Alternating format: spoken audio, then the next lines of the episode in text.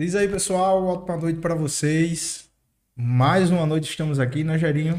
Com certeza. Mais uma terça-feira, primeira terça-feira do, do, do, do mês de, de junho, né?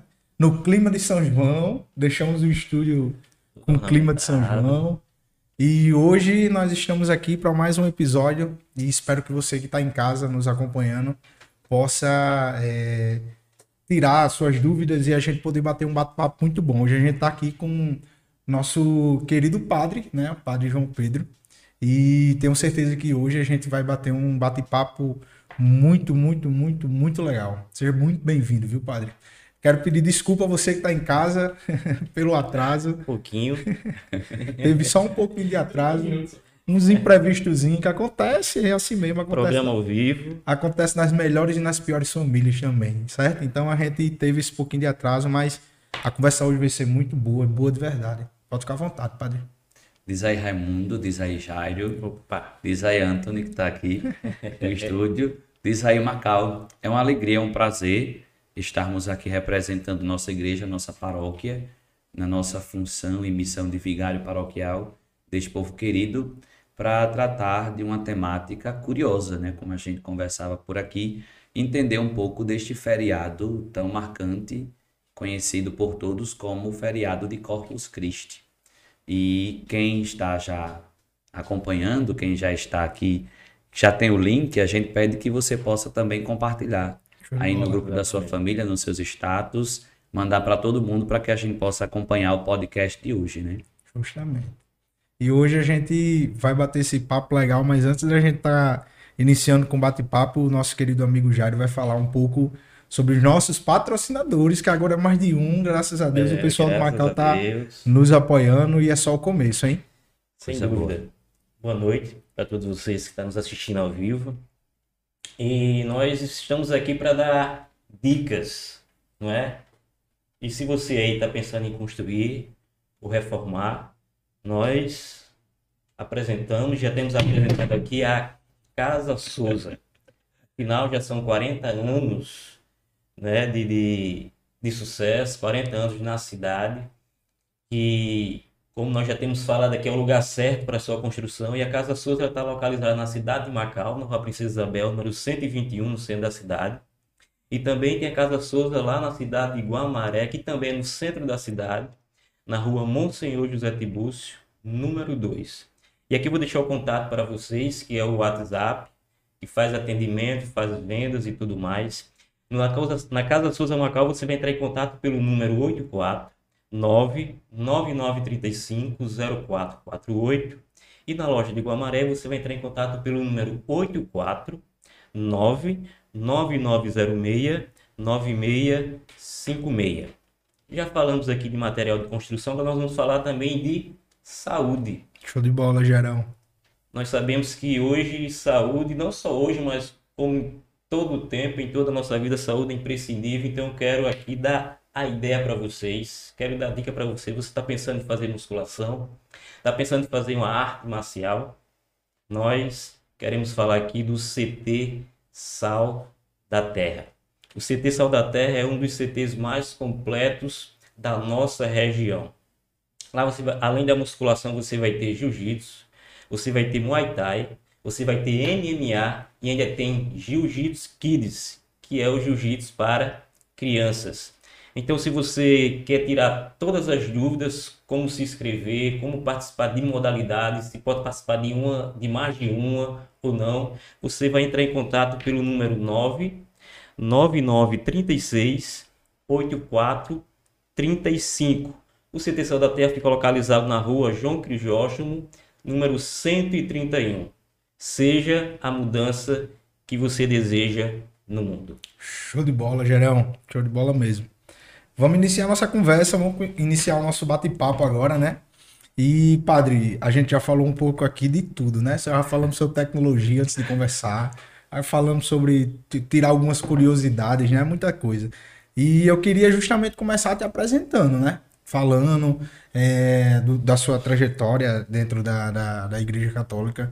É recente, mas recente em ato, né? Eu acredito dessa forma, mas como você já falou, são 10 anos de preparo né? Para você poder estar tá atuando hoje como padre. E eu acredito que nessa trajetória o senhor já deve ter passado por muita coisa e eu queria que o senhor falasse um pouco antes da gente começar diretamente no tema. Pois é, nós, como, como você bem lembrou, o, o caminho para o sacerdócio ele é um pouquinho longo, né? E tudo começa quando a gente se encanta pelas coisas de Deus.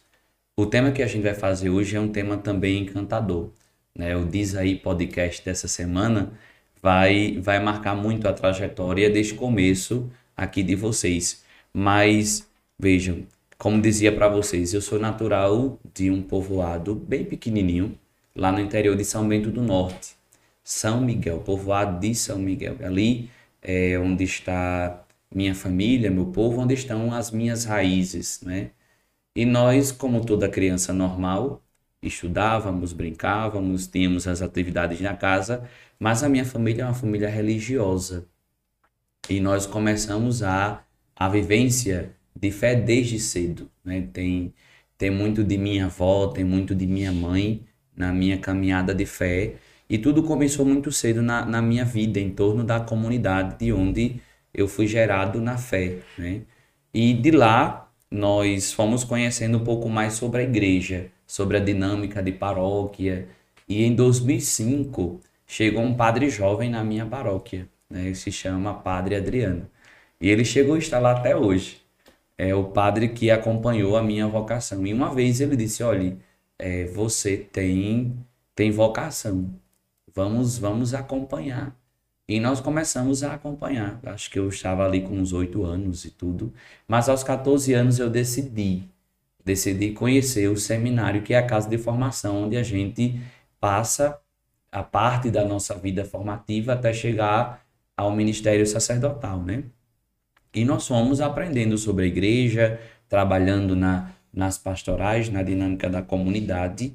É, aquilo que a gente conversava antes do programa sobre perceber a vida da, do povo. Mas hoje a gente conversava sobre a dinâmica e a vida e a história do povo de Macau, a realidade de hoje. Né? Nós trazíamos vários temas. Então esses temas sempre puxaram a minha atenção. Eu fui sempre muito envolvido na vida da, da minha comunidade por meio da igreja. Minha mãe professora, meu pai agricultor, todo mundo se conhece, então a gente foi crescendo como que uma, uma voz ali né, na, naquela comunidade. Depois é, entra também os anseios públicos, porque a minha família foi também uma família e é uma família de, de personalidades políticas lá na, no município, então a gente acaba se envolvendo com, com a história do povo sem, sem, sem querer. Sem querer e sem não ter como não fazer parte daquilo. Mas a minha referência sempre foi mesmo a religiosidade e ser igreja no meio da história da gente como igreja. Mas eu ingressei no seminário em 2013. Em 2013, e lá a gente tem esse período formativo, né? Como era uma curiosidade de vocês, é. eu vou eu vou eu vou dizer também a vocês. A, a gente passa por um curso introdutório chamado propedêutico. Depois a gente faz a primeira faculdade, que é a faculdade de filosofia. Eu costumo dizer aos meninos na escola, hoje professor do SEIME, que é a faculdade de filosofia, ela bagunça a mente. Ela mexe muito com a gente, com, com as ideias sobre o mundo, sobre o homem e também os questionamentos sobre Deus. Mas depois, para arrumar tudo isso, vem a teologia, que aí são mais quatro anos na faculdade de, de teologia, que é o estudo sobre Deus e é onde o padre ele vai tendo todo o seu embasamento teológico de fé, histórico, para o sacramento para o qual a gente é ordenado, né? E aí a minha ordenação foi em dezembro eu fui ordenado diácono e agora em abril, 12 de abril, foi a ordenação sacerdotal. E como eu cheguei em Macau, né? Eu cheguei em Macau em 2021, em agosto de 2021. Eu ainda era seminarista e vim para cá para colaborar com o Padre João dentro da dinâmica da paróquia de Macau, que é a escola que é a, a paróquia, e tudo que envolve Macau também cerca, é, é cercado pela paróquia da gente. Então, estou aqui nesta dinâmica neste, são, neste chão salgado, como a gente chama, desde 2021. E aí fui seminarista, diácono e agora vigário paroquial aqui de Macau. Antes de, de a gente tá, pessoal, você deve estar tá escutando aí uma zoadinha, né?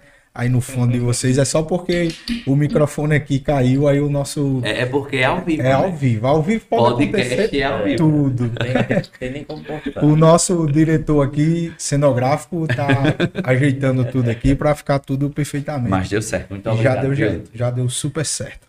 Viu? E. É, antes do senhor vir para Macau, o senhor atuou também na cidade onde o senhor morava é, na questão de, de, na parte de padre ou só foi aqui em Macau mesmo? Bom, pronto. Lá na, na, na, minha, na minha região, na minha cidade, foi mais o tempo de leigo e seminarista. Eu fui ordenado no dia 12 de dezembro e no dia 30 de abril. Fui ordenado diácono dia 12 de dezembro, dia 12 de abril padre e 30 de abril foi a minha acolhida aqui em Macau como vigário de Macau. Então, hum. estes meses primeiros estão sendo todos aqui. Aqui. É. E eu acredito que. Acredito não, tenho certeza que o senhor é muito, muito, muito amado por essa cidade. Isso, a gente. Aí, viu, dizer que é a maior audiência. É, eu ia falar isso agora. É, a maior audiência de eu ia falar isso agora. Acredito que acredito não, o senhor é muito amado por essa cidade, que a, o senhor está sendo a audiência, a maior audiência que a gente está tendo hoje aqui no podcast, né? E é muito bom saber é, que o senhor veio para de tão longe, né? Que São Bento do Norte é longe para cá. E, é uma terra de praia bonita. Viu? É, eu já fui lá quando eu trabalhava na Honda, fui para vender, não tive oportunidade ainda de ir para relaxar um pouco, mas eu fui realmente lá é muito bonito, de verdade mesmo. E saber que o senhor veio de tão longe e Macau, como sempre, uma terra acolhedora. Acolhedora, né? Porque, acolhedora. Porque tá aqui desde... De 2021. Desde 2021. Assim, são Dois anos, né? É, dois anos. Dois anos e assim, já ser tão bem querido, né? É.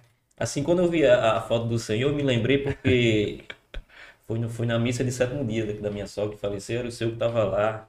E quando eu vi a foto, eu conheço ele de algum lugar. e assim, e lá na Ilha de Santana também mostra o quanto isso é muito querido lá, né? Sim, sim. Assim, então, eu, eu creio que, que essa audiência aí não é por acaso.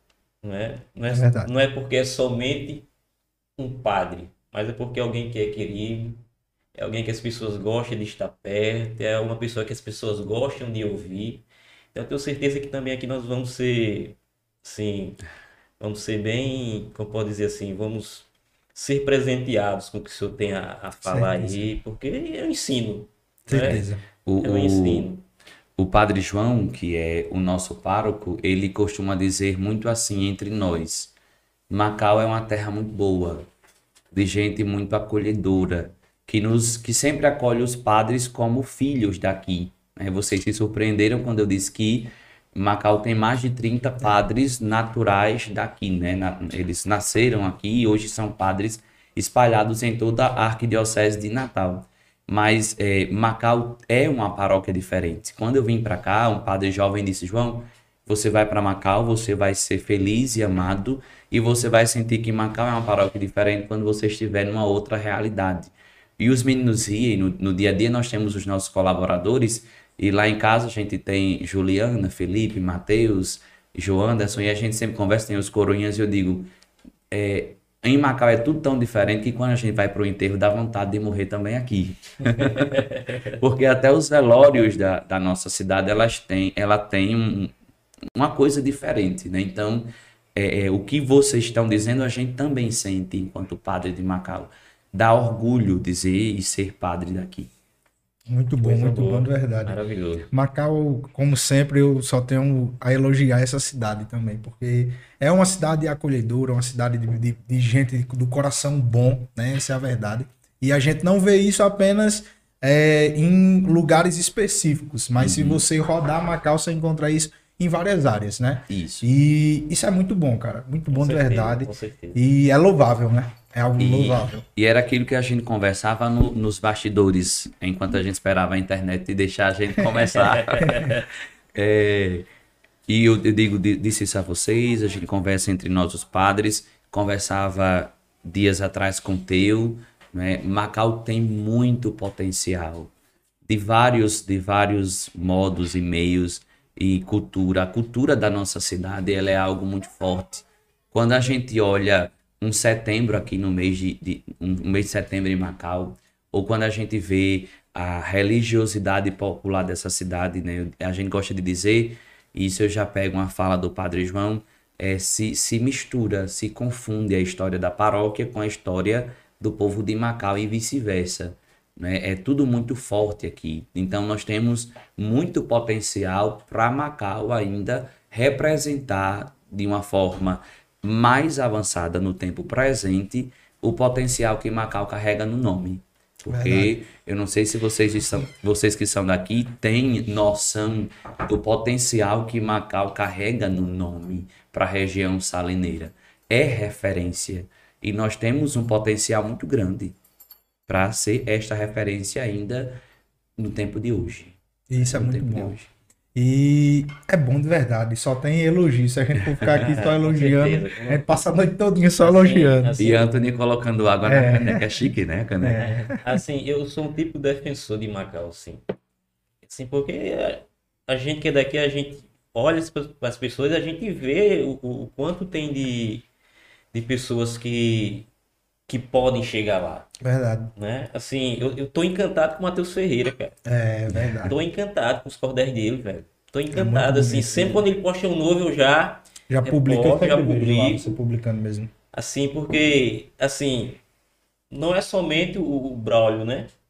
Também temos o Matheus Ferreira, o Matheus Ferreira aqui. Então, por que, por que não dar chance a, a, essa pessoa? E é em todas as áreas, né? Com em todas certeza. as áreas. Quando a gente olha para o mundo dos músicos, aqui em Macau para a parte artística comum toda, a gente tem muito, muito artista na nossa terra.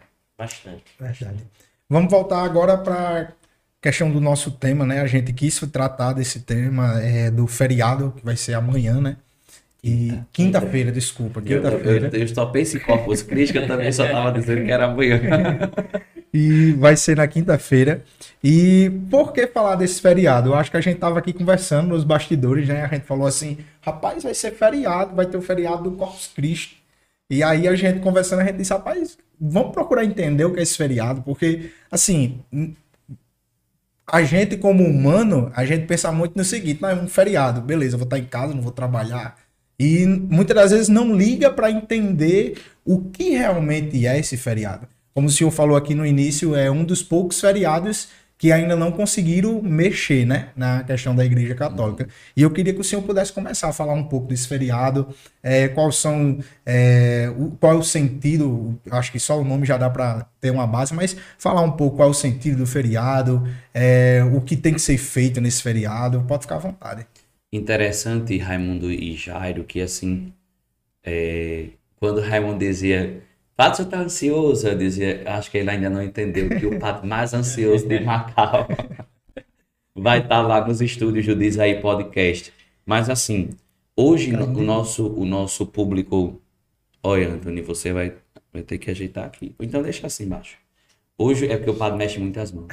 Hoje o nosso público do, do podcast tem muito do nosso povo católico. Mas o podcast é um espaço que atrai várias pessoas. Vou né? aparecer aqui, pode aqui. Pode, pode, pode. aí eu também vou estar aqui do seu lado.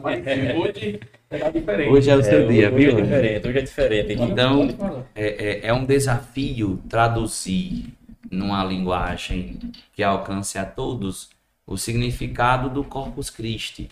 Porque com certeza nós temos um público bem diversificado também acompanhando aqueles que já estão acostumados a, to a toda terça-feira esperada, às 8 horas, para estar com vocês ligados no Diz Aí Podcast.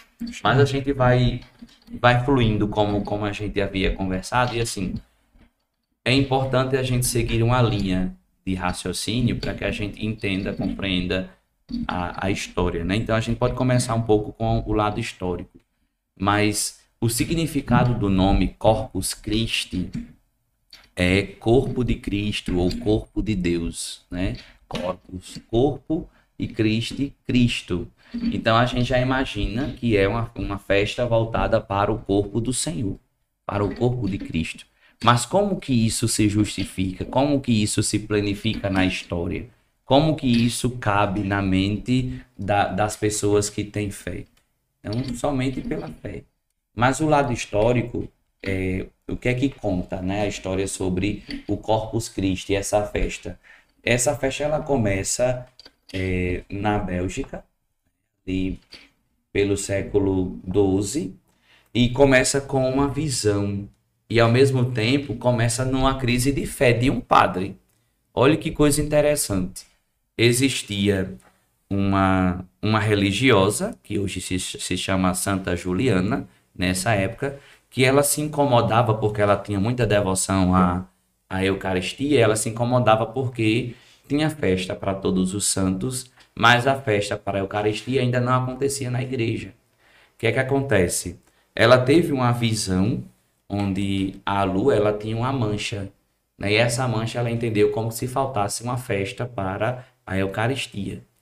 Só que um outro fator, e aí é onde entra o que eu disse a vocês, um, uma crise de fé, um padre celebrando uma missa, né? ele, ele era padre, e vocês sabem que o ofício do padre ele é, é o único que celebra a missa, né? é um, é um dos ofícios do padre celebrar a missa, fazer a oração de transubstanciação que a gente chama, repetindo as palavras que foram ditas por Jesus na última ceia para consagrar o pão e o vinho como alimento sagrado, como Eucaristia, né, que a gente chama na igreja a Eucaristia. Aquilo que visivelmente a gente vê e chama de hóstia e de vinho. Uhum. Certo, Antônio? Então, assim, o que é que aconteceu? Esse padre, ele é, celebrava a missa, mas não acreditava no que ele estava celebrando. Como assim, Raimundo? Ele, ele erguia a hóstia, erguia o cálice, mas não acreditava que dentro daquelas espécies cabia Jesus Cristo.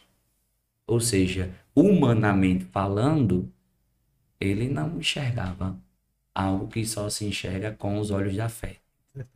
E aqui vocês são homens de fé também, certamente sabem aquilo que a gente chama de mistério. Mistério é algo que não se explica, é algo que não se tem resposta. Por isso é mistério de fé. Eucaristia é, é mistério de fé. Mas antes de tudo, lá na frente a gente vai ver os textos bíblicos, eles mostram o próprio Jesus se fundamentando na sua presença na Eucaristia para a plenitude dos tempos, né? É, esse padre deste, deste, desta crise né, de fé, que a gente pode dizer assim, ele não entendia aquilo que muitos do tempo de Jesus também não compreenderam. E aí a gente vai lá na Bíblia, quando ele dizia que ia se dar como verdadeira comida, ia se dar como verdadeira bebida, o seu corpo iria, né, ele é o caminho de salvação, ele é a fé, ele é a verdade, ele é a vida muitos dos mestres da lei, dos fariseus, dos detentores do poder, como a gente pode chamar hoje, que também controlavam a fé na época de Jesus, eles não compreendiam, porque eles viam somente pelo olhar de homens, pelo olhar físico. Como é que ele vai dar sua carne para se comer? Como é que ele vai dar seu sangue para se beber? Que coisa mais estranha é essa? Como eles falavam, é uma blasfêmia, né? Eles falavam isso. É?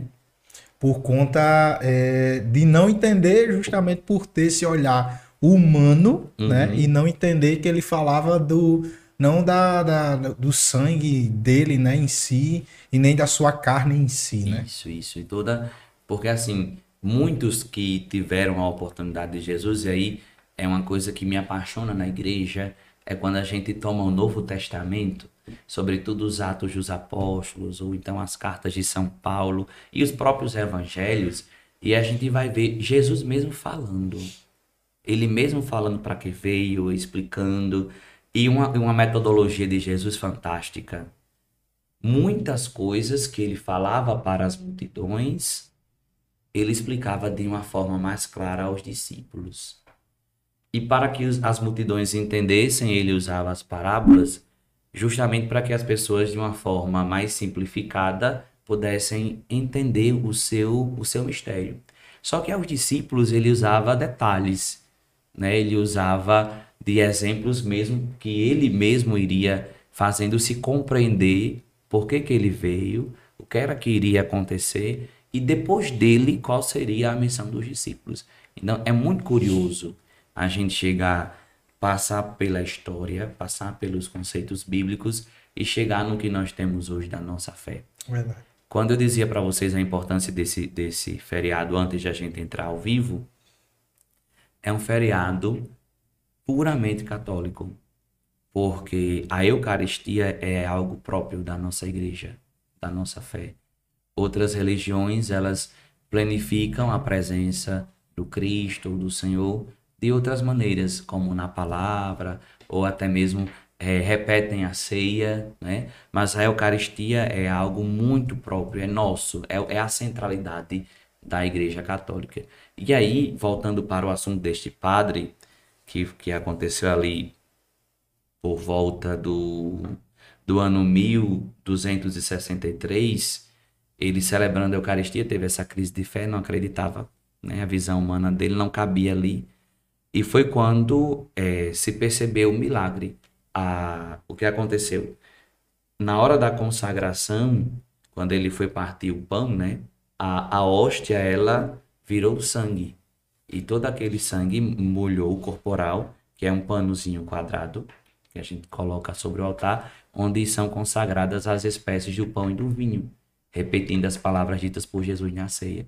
E esse milagre ele é visto até hoje, né? sobretudo no dia de Corpus Christi, é, muitos peregrinos vão a esta cidade.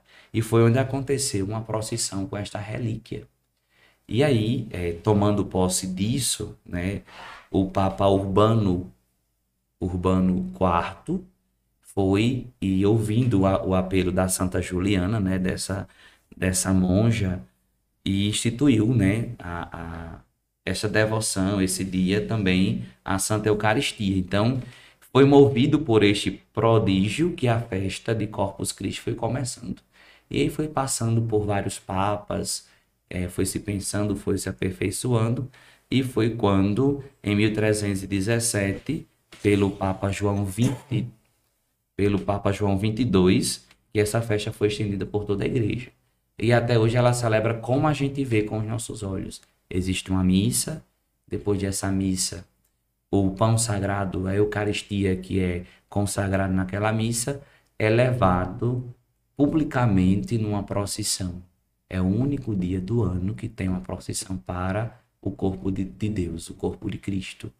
E aí a gente toma um objeto dourado, né? um, um objeto, uma espécie de uma haste dourada, com um vidro todo muito protegido, como se fossem uns raios de um sol, uhum. para que os fiéis po possam chamar a atenção dos fiéis, eles possam olhar, e no interior vai o pão consagrado, a Eucaristia, né? Tudo com muito respeito, com muita dignidade. E é o único dia do ano que o corpo do Senhor sai em procissão pelas ruas das cidades. Então Muito aí, interessante. Então aí o senhor já, tá, já entrou no caso que seria a segunda pergunta, que seria as tradições e rituais, né? Uhum. Como essa, tra essa tradição é feita e, e, esse ritual, né? Como ele é feito. E assim, e essa, essa festa, né, de, de, de Corpus Christi, ela tem um tempo antes da, da Páscoa, se não me engano, é antes ou depois. Tem, ela sucede a alguma outra festa? É assim, a festa de Corpus Christi, como é que acontece? Nós, eu gosto muito de fazer esse resgate do, do tempo, que a gente chama o tempo litúrgico, né? Nós nos preparamos 40 dias para a Páscoa, que é a quaresma. Uhum. Né, que todo mundo conhece, vive e faz suas penitências. Na Páscoa, a gente vive como se fosse um tempo de plenitude. A gente celebra 50 dias de Páscoa como se fosse aquele mesmo domingo que o Senhor ressuscitou. Né? Que para nós cristãos, o domingo tem essa tônica de sempre ser festivo, porque é o domingo da Páscoa, é a ressurreição. E aí, Dentro destes 50 dias, nós celebramos alguns mistérios. Por exemplo, é o mistério da ascensão do Senhor, que é quando a gente contempla o evangelho que ele volta para o Pai, né, para os céus, para a direita do divino Pai eterno.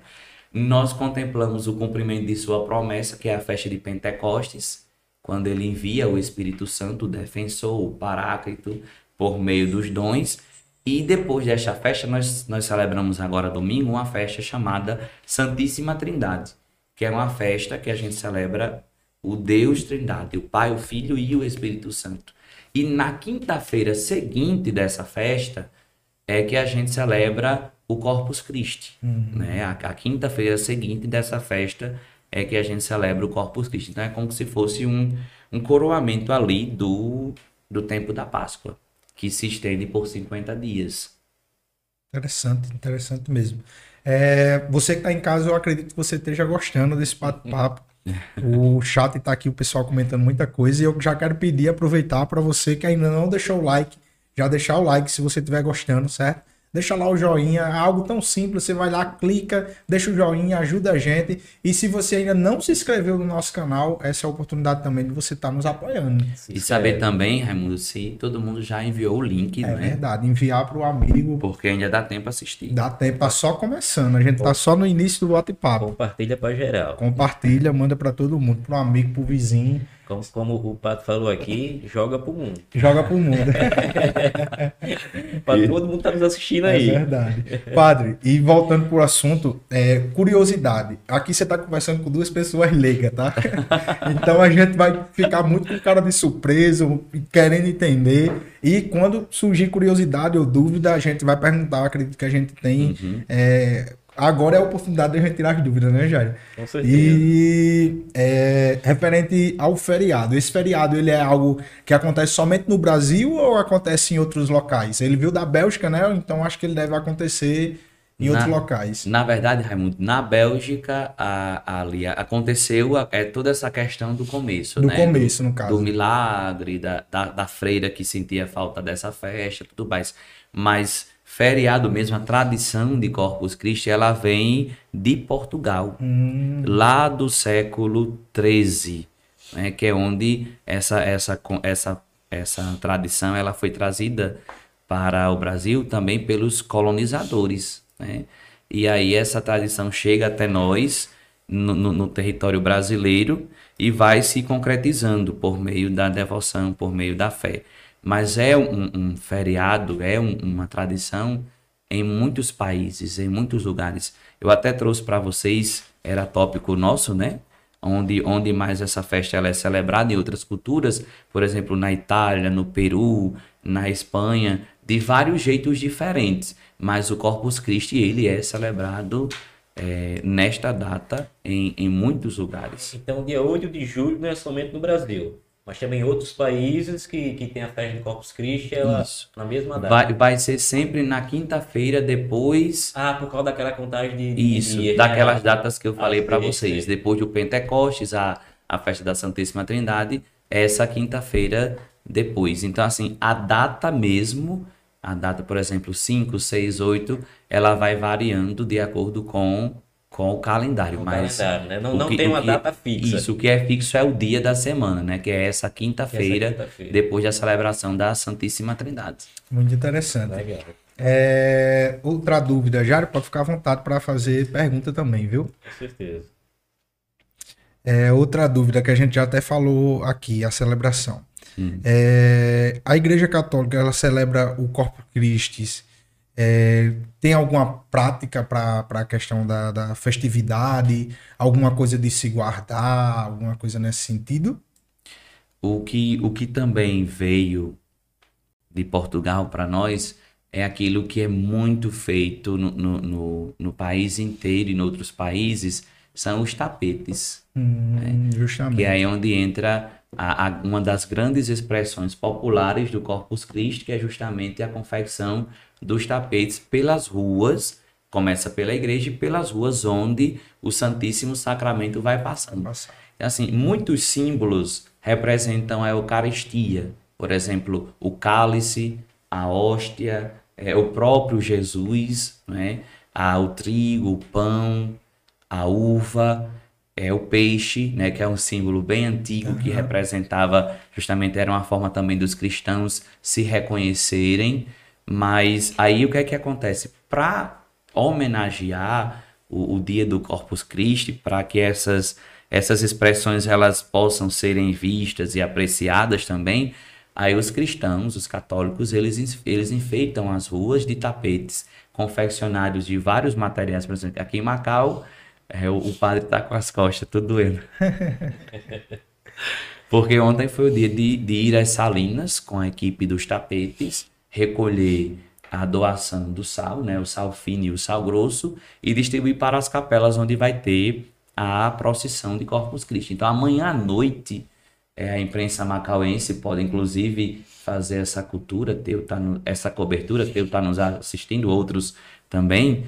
É, amanhã à noite, nas ruas de Macau, onde vai passar o percurso da procissão, nós vamos ter várias equipes pastorais, escoteiros, todo mundo envolvido, desde a matriz, na Marechal, na Tenente Vitor, em frente ao Seime, na confecção dos tapetes para a procissão da quinta-feira de Corpus Christi.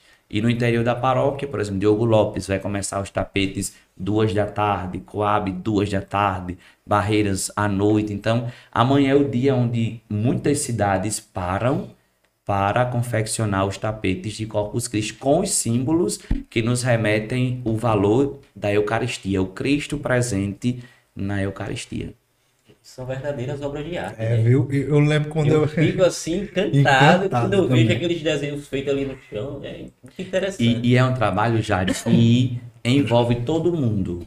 Né? Por exemplo, na, nas equipes do, dos tapetes da, da nossa matriz, além dos agentes pastorais, nós também contamos com jovens, crianças, adolescentes dos escoteiros, né? dos grupos de, de, escoteiros de nossa cidade. Como é feito esses tapetes? É, tem algum artista que vai lá e faz o desenho? É, é bom que tenha. como é que é esse detalhe? Porque realmente, como o Jairo falou aqui, eu lembro que quando. São eu, obras de arte. Obra de arte. Quando eu era criança, eu sempre parava e ficava vendo e ficava encantado. Muito, muito bonito. Tinha vontade de mexer, não vou mentir. Tinha vontade de ir lá e de tipo olhar o que era, mas eu ficava mais encantado do que com vontade de mexer, porque realmente é algo muito bonito. Muito bonito. Eu, eu, lembro que eu tirava muita foto também para guardar, porque eu achava realmente muito bonito. Se, se trabalha muito com pó de serraria, com café, com grãos, né? Vários tipos de grãos também. E aqui é muito forte fazer com o sal. Porque o que é que acontece? O sal ele tem, ele é molhadinho também, então você põe a tinta, né, vai fazendo por cores, e aí alguém pinta com o giz o, o chão, a pista, ou a calçada, o, o desenho, e aí quem não sabe desenhar vem preenchendo os espaços com o material que vai dando as cores. Assim, é, é, esse será o meu primeiro Corpus Christi como padre, mas eu também achava o máximo ver o padre conduzindo o ostensório, portando o ostensório e passar pelos tapetes. E depois o povo passa também em seguida, como aqueles que seguem o caminho do Senhor, né? como aqueles que seguem os passos. Mas o primeiro a passar é geralmente o Santíssimo Sacramento, porque a homenagem é para ele. Então, assim, é uma festa pública para homenagear o centro da nossa fé, que é a Eucaristia. Né? E é muito curioso falar sobre a Eucaristia, porque sempre é curioso falar sobre mistério. Né? É verdade. E a Eucaristia é algo que os cientistas, que durante a história nunca se conseguiu explicar. Por exemplo, muitos milagres, eu contei este do padre que aconteceu, né, que foi um dos motivos para o Corpus Christi, e esses, esses materiais que eu, que eu citei, por exemplo, é, o corporal, o sangue, as próprias vestes do padre que, que foram molhadas né, com com a hóstia que se transformou em sangue e tal, elas existem para veneração até hoje. E o que é que acontece? Quando a igreja se depara com milagres deste tipo, que existem outros milagres, por exemplo, nós temos um milagre muito famoso da Eucaristia, que é o milagre de Lanciano, que é também uma hóstia que se transformou em, em carne, em sangue de pessoa humana. Então, é, isto tudo é submetido, eu não sei se, se vocês já tiveram a curiosidade de pesquisar isso, mas sempre que acontece um milagre do tipo, é submetido a estudos científicos. Uhum. Né? E é comprovado sempre que é carne e sangue de pessoa humana. Então, é, é, é feito todo um, um, aparato de estudos para depois se anunciar que é milagre e se colocar para veneração. Então, sempre muito forte é, esse cumprimento da promessa que ele disse, né? que o pão vivo desceu do céu. Aquilo que era alimento dos antigos, o maná que os antigos recebiam, né? Era um alimento físico, ele não, é um alimento espiritual. Então, é muito curioso. É porque eu esqueci de ter posto para nós, na, no nosso conteúdo, no nosso material, outros milagres curiosos em torno da Eucaristia. Mas esse dá para a gente gravar bem, né? Que é, é muito forte isso. É muito, muito, muito interessante mesmo. Bem, bastante. Muito, muito À vontade, Jairo. E, e assim, dessa. Vamos falar um pouquinho da questão espiritual, né? Já que a gente tá falando assim, de, de mistério, uhum. né? milagres. Assim, a importância espiritual do Corpus Christi na vida dos fiéis católicos. Como a celebração ela contribui para a vivência da fé. Veja, eu já, já falei nas entrelinhas que a, a Eucaristia é, é a centralidade da nossa fé. Né? E essa festa de Corpus Christi, ela é a forma pública que a gente tem de expor o nosso tesouro espiritual. A nossa, a nossa grande herança de Cristo na igreja é a Eucaristia, o nosso grande tesouro. Se a gente olha, por exemplo, nos textos bíblicos, a gente vai ter aqui o Evangelho de João, no capítulo 6, os versículos 51 a 59, a gente vai ver que Jesus, ele se, se denomina o pão vivo descido do céu. O pão vivo descido do céu. Então, este pão vivo descido do céu, que é consagrado em cada missa, repetindo o que ele fez na última ceia, é, é para nós o maior e principal é, ponto de referência da nossa fé. Tanto que, se vocês entram numa igreja, aí nós temos no altar principal ou numa capela reservada ao lado uma urna. É como se fosse uma.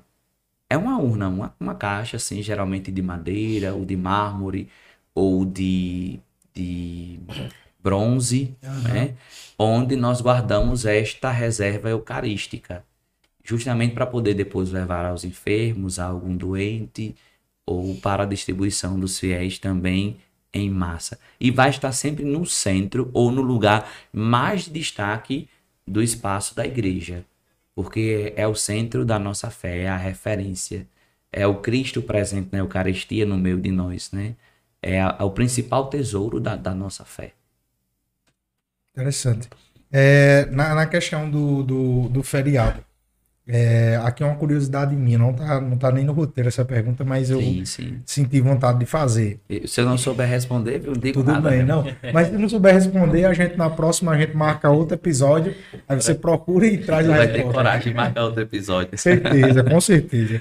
É, na questão do feriado, como é que o Vaticano vê a questão do feriado? É algo também que, que o Vaticano em si, ele... É, participa da Eucaristia, com certeza, né? Mas eu queria que é. falasse um pouco sobre isso. Pronto, assim, o, o, feriado, ele, é como eu disse a vocês nos bastidores, né? A, a, curiosidade desse feriado também é que é um feriado completamente e puramente católico. Católico, justamente. É. Porque a Eucaristia é uma coisa muito própria da Igreja Católica. E o Vaticano, ele é sempre a, a é sempre como é que eu posso traduzir para vocês a importância do Vaticano para a igreja. O Vaticano é como se fosse, e é na verdade, né? é a igreja mãe, de onde vem todos os direcionamentos e orientações para a igreja no mundo todo, porque é onde está o Papa, o sucessor dos apóstolos, né? que o Espírito Santo vai a cada período escolhendo um. E hoje nós temos o Papa Francisco. Então, é, dentro daquela sequência hierárquica que nós conversávamos também nos bastidores, na igreja nós temos o Papa, nós temos os cardeais, os bispos, os padres e os leigos, né, dentro de uma hierarquia de serviço. Uhum. Então, no Vaticano está o Papa, que é o sucessor dos apóstolos, que é o, o guardião do tesouro da fé. E a Igreja Vaticana, ela é como que para nós este centro de, de, referência para as igrejas do mundo, do mundo inteiro. Então, o que se celebra em Roma, se celebra aqui. O que se celebra em Roma se celebra no Machixe, no Canto do Papagaio, na Coab, na Ilha de Santana, na Ilha dos Coqueiros, no bairro dos Navegantes. Se celebra em Caiçara, se celebra onde? Em João Câmara, que vocês vão de volta essa semana. Então, o que se celebra lá, nós celebramos aqui. No caso, é a, a mesma liturgia, Sim. no caso, né? Faz também os tapetes, tudo isso. Claro que para cada país, na sua língua. Na né? sua língua e também em data diferente. No caso, não quer dizer que seja especificamente em nenhuma quinta-feira, né? é igual vai ser o feriado daqui. Não, lá é na quinta-feira. Lá é na quinta-feira também, é. interessante. É, é, é aquilo que eu disse a vocês, é um feriado, é um feriado propriamente católico nesse dia. Muito interessante. Toda igreja celebra. É... Assim, é algo que, assim, praticamente o mundo, entre aspas, claro, né? Para, né? Sim. Para um momento sim, sim, de devoção e fé. Por exemplo, eu trouxe para vocês uma curiosidade aqui.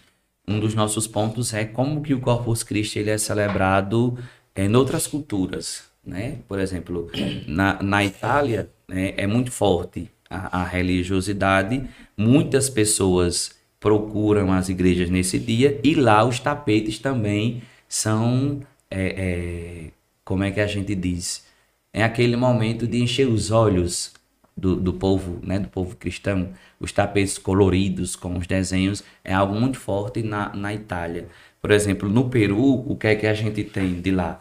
Muitas pessoas elas vão para as igrejas e existem grandes procissões né, carregando objetos de devoções ou até mesmo que envolvem pratos típicos. Interessante. É, é bem diferente. Já na, na Espanha, como a gente traz aqui, a peregrinação ela começa com nas primeiras horas da manhã, com a cavalaria, com a guarda civil, né, com bandas de músicas, aí tem os desfiles dos santos, dos estandartes, das medalhas. Então, de, em vários países e lugares, de acordo com a sua cultura, o Corpus Christi é celebrado nesta quinta-feira. Então, o que a gente vê, por exemplo, vocês vão ver na quinta-feira nas ruas de Macau, depois da missa das 16 horas, e nós vamos passar, a gente sai da Matriz, passa pelo Seime, aí vem pelas proximidades Marechal, Tenente Vitor, para voltar também para a Matriz, e onde encerra com a bênção do Santíssimo Sacramento. E vocês vão ver várias expressões. Uma delas são os tapetes e outras é a presença das pessoas em massa na procissão.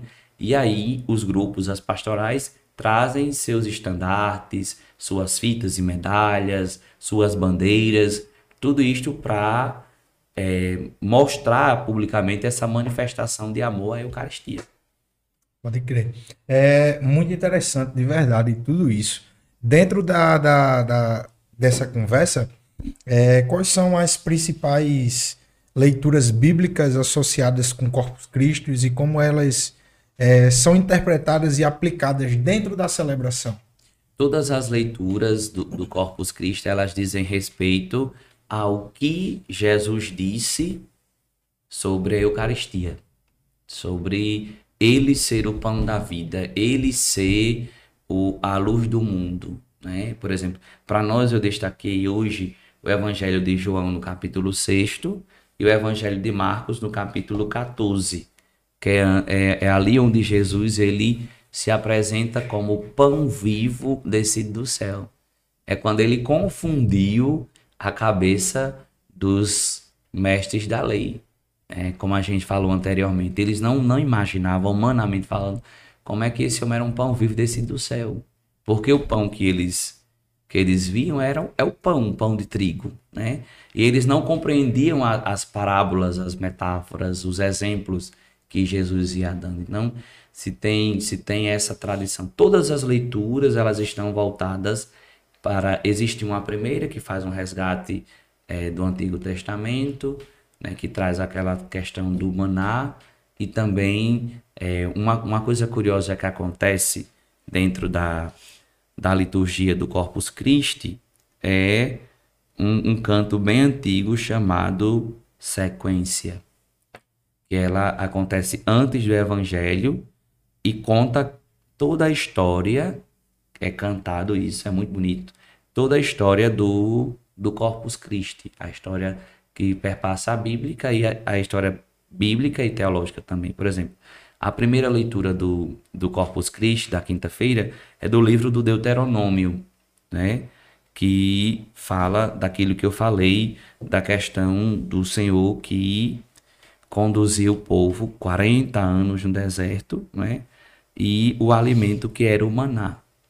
Depois nós temos a segunda leitura, que é da carta de São Paulo aos Coríntios, que já traz justamente uma, uma visão de São Paulo sobre a forma como Jesus se deu, né, como pão e como alimento. E o evangelho desse dia que é já João 6, versículo 51 ao 59, como a gente falou, né?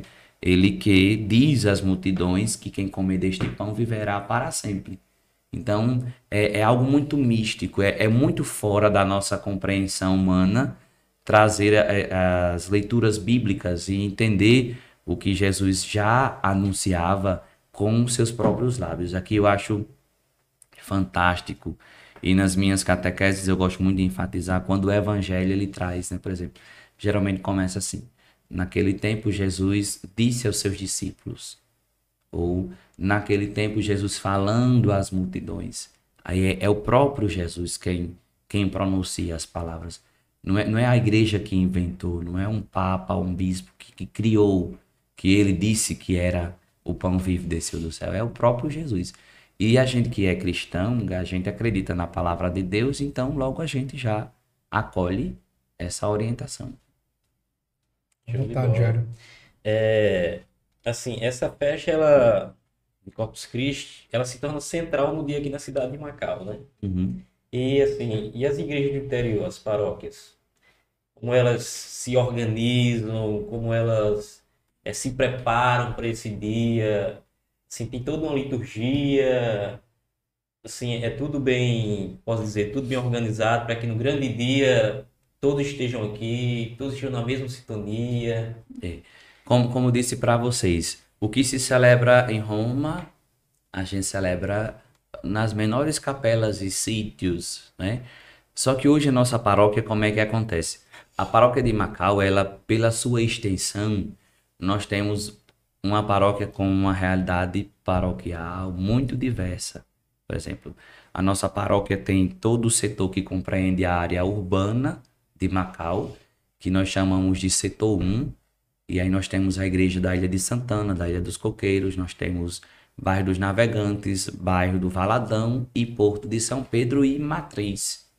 Então, amanhã todas essas igrejas, estes bairros da área urbana, estarão é, já se voltando para a confecção dos tapetes e a organização da liturgia com os leitores, os cantores, os coroinhas, os ministros, os escoteiros, a equipe de procissão, a equipe de homenagens, para celebrar tudo na matriz, que é a Igreja Mãe. Contudo, pela extensão do território paroquial, nós também temos os setores rurais. Nós temos o setor 2, que compreende ali Sebastião Andrade, Moinho do Juá, Várzea Cercada, que hoje recebe uma assistência muito direta da de Freiras, uma congregação que nos apoia aqui em Macau no trabalho missionário. Nós temos o setor 3, que já é aqui pertinho, que compreende a Quixaba, Tambaú, Canto do Papagaio, Alcanorte e Nacoab, como uma comunidade polo, sede, onde nós vamos ce celebrar nós vamos reunir todas essas comunidades desse setor na Coab na quinta-feira, sete e meia da manhã, para a missa e em seguida a procissão. E aí a gente está pedindo ao povo que leve guarda-sol, guarda-chuva, porque sete da manhã o sol de Macau já está. É, né? é, é diferenciado. E tem o setor 4, que compreende a ponta do tubarão, que vem de Sertãozinho, Diogo Lopes, Barreira e Solidade. Então nós vamos ter também pela manhã, na quinta-feira, tapetes, missa, procissão, lá nessas comunidades do setor.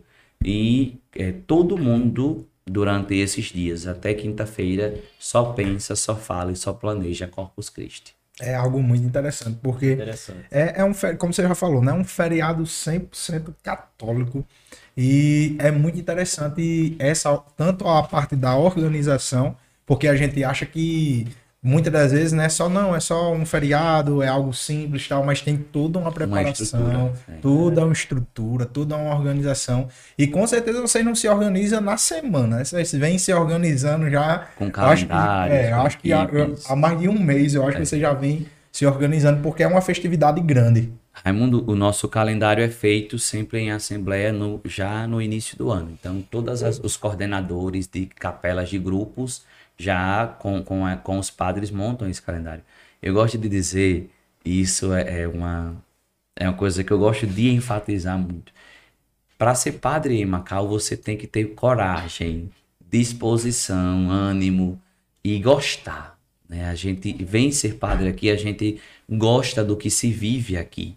as celebrações na nossa cidade, na nossa paróquia, elas são muito diferentes. Elas têm um sabor de liturgia, de fé muito diferente. Por exemplo, a gente tá vai ter uma festa, uma procissão, ou até mesmo vamos colocar a festa de Nossa Senhora dos Navegantes, que já é em agosto. Uhum. Daqui a pouquinho a gente para o dia, é, chega do SEIME, das aulas, aí prepara uma coisa e outra, à tarde o dia termina, mas quando vai começando a noite, lá vem uma banda de música tocando os dobrados, tocando as músicas de Macau, povo. Então, assim, tem muita coisa que é própria daqui, como, por exemplo, as confrarias. Eu não sei se vocês já prestaram atenção que todas as procissões da gente têm uma organização de frente muito bonita. Muito. muito é, é onde vem aquelas pessoas com suas camisas, com as medalhas, com as bandeiras e os estandartes que lembram um pouco essas outras culturas que a gente trouxe para cá. E esse povo, ele, esse povo reza muito e se prepara muito para isso. E eles preparam a roupa desse dia. Tem uma roupa própria, por exemplo, tem um apostolado da oração que os homens que são do apostolado, eles usam a calça com a cor determinada, a camisa branca, a fita vermelha, e tem toda uma postura para estar na procissão. Os escoteiros, do mesmo jeito, né? tem a, o, o lenço de vira, a posição que vai estar na procissão. E tudo isso é preparado, é organizado com muito gosto. É muito, é muito especial. Aqui, Raimundo, eu vou abrir aqui um parênteses. À vontade. E... É estranho chamar Raimundo de que parece mais Bernardo. É. Ô, ô, Antônio. Assim. Diminui um pouquinho o ar que nosso amigo aqui tá gripado, viu? Eu já tô com perna dele, ele tá só fungando. O, o senhor falou aqui que senta aqui no colégio do SEI, o senhor leciona lá, da aula. Sim, sim. É professor? Qual a, a matéria que o senhor leciona lá? Quando, quando eu cheguei em Macau, a, a gente contribuiu na secretaria acadêmica da escola, um estágio de seis meses. E depois nós assumimos a disciplina de ensino religioso. E é curioso porque o ensino religioso é do sexto ao nono ano. Então a gente pega ali a fase da transição dos meninos, né? É. Tem do, dos pequenininhos, dos adolescentes e os que já estão entrando para o médio ali na juventude mesmo. E para eles, ele teve um que me disse assim: Padre, quando o senhor entra na sala dela, eu só penso que o senhor vai começar uma missa. Porque eu vou de, de identidade mesmo, sacerdotal, para eles entenderem que o padre é o professor, né? Mas com a transferência de padres da paróquia, nós temos um vigário, Padre Antônio, que foi assumir a paróquia de Afonso Bezerra, e para nós veio que estava lá o Padre Janaíus, que hoje é também nosso vigário paroquial. Depois convidar ele para vir para cá, que o Padre Janaílson, isso, nós somos dois vigários. E um pároco, isso, Padre João. E o Padre Janaílson toca violão, canta muito bem. Depois a gente faz um podcast com ele aqui para trazer o violão. Com certeza. certeza. E, e aí lá no SEIM, hoje a gente teve que assumir a disciplina de filosofia e sociologia. Então, duas, são... duas matérias que piram é... cabeção, né? Homem, pelo amor de Deus. Hoje, quando eu sair daqui, quando eu sair daqui, a gente vai. Eu vou revisar o conteúdo de amanhã. Porque amanhã é dia de entregar avaliação, notas, e já com, com, na quarta-feira é filosofia, na sexta sociologia. E aí a gente tem essa missão de, de, de trazer a filosofia e a sociologia de uma forma mais tranquila para a cabeça desses meninos. É complicado? É. Sobretudo filosofia. É, porque para falar assim sobre coisas filosóficas com pré-adolescentes, né, que está naquela fase de descoberta. Das perguntas sem é. respostas. É, é bem complicado. complicado, né? Acredito mesmo. É, vamos voltar pro, pro, pro tema do, do feriado, né? É, como a Igreja Católica, a gente já até falou sobre isso, mas não, peraí que voltou aqui pro início de tudo. Chega, eu me perdi. certo, vamos lá. É, como as paróquias se preparam na celebração do Corpus Christi? Na questão de, de, locomoção, no caso, é, são celebrados durante a manhã lá e eles vêm à noite para a matriz ou eles ficam para celebrar é, nas suas paróquias mesmo, na, nos distritos? Pronto, com, com a setorização da paróquia, que a nossa paróquia é muito, é muito organizada, né? toda estruturada, com a setorização da paróquia a gente facilita o acesso dos fiéis a, aos momentos grandiosos. Como nós somos três padres, então sempre vai ter um padre numa capela daquele setor para acompanhar ali as celebrações. E, estrategicamente falando, a gente vai cumprindo a programação de, de missas. Para o Corpus Christi entra aquela organização, né? Sempre foi assim, para ou não? Macau era um e com a demanda foi é, porque a paróquia de Macau ela, ela exige a presença de mais de um padre, pelo menos. Hoje, isso, pela, porque nós temos a escola, temos o Porto de Ama, que, como dizia nos bastidores para vocês, faz esse trabalho mais dentro da arte, né, para adolescentes e jovens, com parcerias de projetos sociais. E nós temos as 22 comunidades. Então, a forma de estar mais presente nos momentos grandiosos é a, a setorização. A gente junta, a gente dividiu, dividiu o território paroquial por proximidades, né? Por exemplo, os bairros da região urbana formam o setor 1. Então, todo mundo vai para a matriz. Uhum.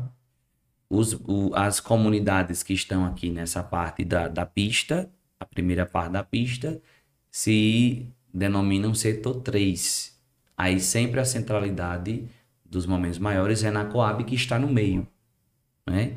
E aí nós temos lá as comunidades mais distantes que a gente procura atender uma, cada uma de uma forma, porque cada uma é uma realidade diferente. Nós temos, por exemplo, Sebastião Andrade, que é quase Baixa do Meio. É muito distante. Muito mesmo. Muito distante. A estrada de acesso é bem difícil.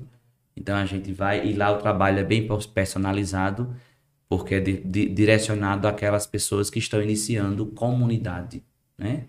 Já para a ponta do Tubarão, a realidade ela é mais específica, porque lá nós temos as maiores comunidades do interior de nossa paróquia, que é Barreiras, com praticamente 3 mil habitantes, e Diogo Lopes ali com os seus ou quase ou mais 5 mil habitantes, que Diogo Lopes é o maior distrito de Macau, né? Então, se, se dá uma atenção na mesma proporção a Barreiras e a Diogo Lopes, por exemplo, na quinta-feira pela manhã, Sete e meia tem missa e procissão em Diogo Lopes. O mesmo padre que atendeu Diogo Lopes já está ali no setor, já atende nove horas Barreiras, né, com também missa e procissão. É algo bem organizado mesmo. É, para atender da, da melhor forma possível. Por exemplo, agora nós estamos, a partir de hoje, retornando uma prática que já foi da paróquia, que é a prática do texto da juventude. Eu nós... vi o senhor postando no Instagram. Pronto, nós vamos em outubro realizar, resgatar para Macau a Romaria da Juventude, que eu acho que vocês já devem ter, ter escutado falar num passado. Uhum. Não tão distante, mas também não muito recente por conta da pandemia. Que é um evento que acontece geralmente de uma comunidade para outra. E antigamente reuniam essas paróquias da região toda. Afonso, Afonso Bezerra, não, Alto do Rodrigues, Ipanguaçu, é, Pendências, Guamaré, Jandaíra, Galinhos. Esse povo todo vem para cá, né, para para a expressão chamada Romaria da Juventude, ah, que é o sexto zonal. Ah, a cidade sede é Macau ou sempre é Macau? Ou... No, no passado, a cada ano a edição acontecia numa paróquia diferente. E aí iam os ônibus, as caravanas das paróquias do zonal. Mas este ano nós estamos assumindo essa atividade como do calendário da paróquia de Macau. Então, nós setorizamos o terço da juventude a partir de hoje. Hoje já começou na Coab. Amanhã tem, tem Diogo Lopes, tem Cando Papagaio, para já ir reunindo os jovens né, em torno de uma experiência de fé com o Santíssimo Sacramento e o terço em preparação a esse evento de outubro, que é a Romaria da Juventude, que é um evento em massa que acontece na, na pista. Tem uma missa com todo mundo e depois a gente sai encaminhada com trio elétrico para terminar, anda uns quilômetros. É, eu, eu, eu, anda um pouquinho, né? Sábado, não sei se o pessoal vão me ouvir aí, mas sábado eu tava vindo de, de Mossoró. E quando eu cheguei ali entre Alto, é, Alto Rodrigues, meia-noite, eu Isso. uma, uma procissão. Digo, uma procissão. Uma micareta, uma procissão. Um banda tocando e um bocado de gente. Era bem animado. Sem entender o que é isso. Isso se chama a Romaria da Juventude. Só que vai jovem, vai adulto, homem, mulher, criança, todo mundo. É uma expressão de, de o que é que acontece? É muito forte na região da gente o carnaval, né? Verdade. A gente vê trio na rua em Macau quando tem os arrastões, os blocos. E é como se fosse um, um bloco cristianizado, um bloco católico, com hinos católicos, com momentos bem expressivos. Show legal, de bola. Legal. Voltando para o assunto, é, o que no, na questão do, do Corpus Christi, qual seria o, o principal fundamento que o senhor poderia nos deixar em questão para a população, no caso, né? Para a população parar para pensar, para praticar, né? E estar tá presente também uhum. é, na missa na quinta-feira. É. Nós, nós temos um fenômeno, um fenômeno que às vezes é, desmistifica o objetivo daquele feriado, né? O fenômeno do comércio. É, é verdade. Que muitas vezes é, distorce um pouco o sentido daquele. A gente vê muito isso, por exemplo, na Páscoa. Natal também. No Natal, né? Mas, por exemplo, já ajuda muito no São João. É verdade. Né? Os santos juninos. O mês de junho é um mês muito bonito, muito animado para todo nordestino, como a gente sabe. E o comércio, ele dá toda essa, essa tônica forte ao São João, né? Mas o Corpus Christi, o que é que acontece? É uma quinta-feira geralmente a sexta-feira é imprensada em muitos setores públicos. Então acaba se tornando um feriado prolongado. E muita gente viaja. Felizes os católicos que têm a consciência de mesmo viajando, vocês escutem, de mesmo viajando, procurarem a igreja do lugar para onde você vai e participar da missa naquele dia. Né? Mas o grande fundamento mesmo para o, o, dia de Corpus Christi, o feriado, é não perder a missa e a procissão. Porque a missa para o católico é a principal oração, é o principal lugar de encontro com Cristo, porque a gente participa daquilo que ele fez. O seu, ministério, o seu mistério de sacrifício, de, de doação, de oblação, de entrega. A gente reza tudo isso na missa. Então, o principal ponto de espiritualidade da missa, ou melhor, da quinta-feira de Corpus Christi, é participar da missa e da procissão. Muitas paróquias esticam essa programação com horários de adoração durante o dia, né? com os grupos, com as pastorais. Então, é um dia voltado para a centralidade da nossa fé, que é a Eucaristia, o pão vivo descido do céu. E, e o que é interessante que o padre falou aqui, que Natal né? Não é um feriado religioso como deveria ser. Uhum. Tá mais para comercial. Uhum. Mais para Papai Noel. Né? Mais para Papai Noel. Na questão da Páscoa, do mesmo jeito. Mas no corpo Cristo, ela se torna realmente espiritual. É, verdade. É forte. Né? É, é, muito interessante, porque a gente pega a data do Natal, o, o comércio usa, faz uso dele, pega o dia da Páscoa, o comércio faz uso dele, mas do Corpo Christi se torna de fato um feriado espiritual, onde a pessoa vai celebrar de fato, os católicos vão celebrar o que é para celebrar, né? Diferente dos outros feriados. Então, assim, é, é bem interessante esse. Aí, de, deixa eu completar a tua, tua fala. Se você quiser fazer uma homilia amanhã, já pode. Fica à vontade. Justamente porque, Jairo, aí é, é forte isso. É, é, é bonito a gente perceber isso porque a Eucaristia não se vende. Porque a nossa fonte de fé, ela não se comercializa. Por isso que o feriado do Corpus Christi ele é puramente católico. Muito porque é, é da igreja, né? a Eucaristia é sublime. Então, a potencialidade dessa festa ela é totalmente espiritual. Não tem como comercializar é, algo tão o sagrado. Tão sagrado, né? É impossível. É você Olha, tá a xícara de vocês é muito top, viu? O convidado leva a xícara. Ainda, não, mas futuramente. Quando a gente subir um pouco de nível. Então a gente precisa de mais patrocinadores. Né? Com certeza. Então vamos, vamos convidar quem está nos assistindo para patrocinar o nosso podcast. Diz aí, aí o seu nome vai aparecer, Justamente. a sua empresa, além de ser dita, vai, vai aparecer aqui no nosso podcast e isso enriquece a cultura. Você que é de Macau, você que tem sua empresa, tem seu nome, sua marca. Isso enriquece porque muito. traz. Era, era um, eu gosto muito de puxar o que a gente estava falando, né? Macau tem muito que se mostrar, Macau tem muito potencial. E o bom de ser de Macau, ou de estar em Macau, é valorizar o que nós somos e o que nós temos. Verdade. E ter a sua marca no podcast dos meninos vai engrandecer a sua empresa, o seu nome, a sua marca e vai engrandecer a sua cidade, o seu município. Então, É não tem como não comprar essa ideia. Diz aí podcast pra gente dizer a tua marca também. Show de bola. E você que tá. Das próximas vezes vou chamar o padre para fazer o O mexão. mexão, né? Deu de 10 a 0 em mim, É velho. verdade. Você que está nos assistindo em casa, é, se você ainda não deixou o seu gostei, aproveita agora, já deixa o gostei aí na Como, conversa como do é que faz, hein, Raimundo? A gente vai no, no YouTube. E isso vai, entra lá no YouTube, inscreve que é mais se inscreve no nosso canal. Para se Sim, inscrever é muito fácil e simples, vai ter o botãozinho aqui do lado em se inscrever. Você clica em se inscrever e aperta no gostei, que é o Que dedinho é o positivo. dedinho em pé. Sim, Justamente. sim. Então pode ficar à vontade, pessoal. A gente já vai começar abrir também para as perguntas, tá? A gente vai continuar o nosso bate-papo. Joselito Braz e Teu Mais estão aqui ligadinhos, mandando. Joselito, eu não vou poder abrir seu áudio agora.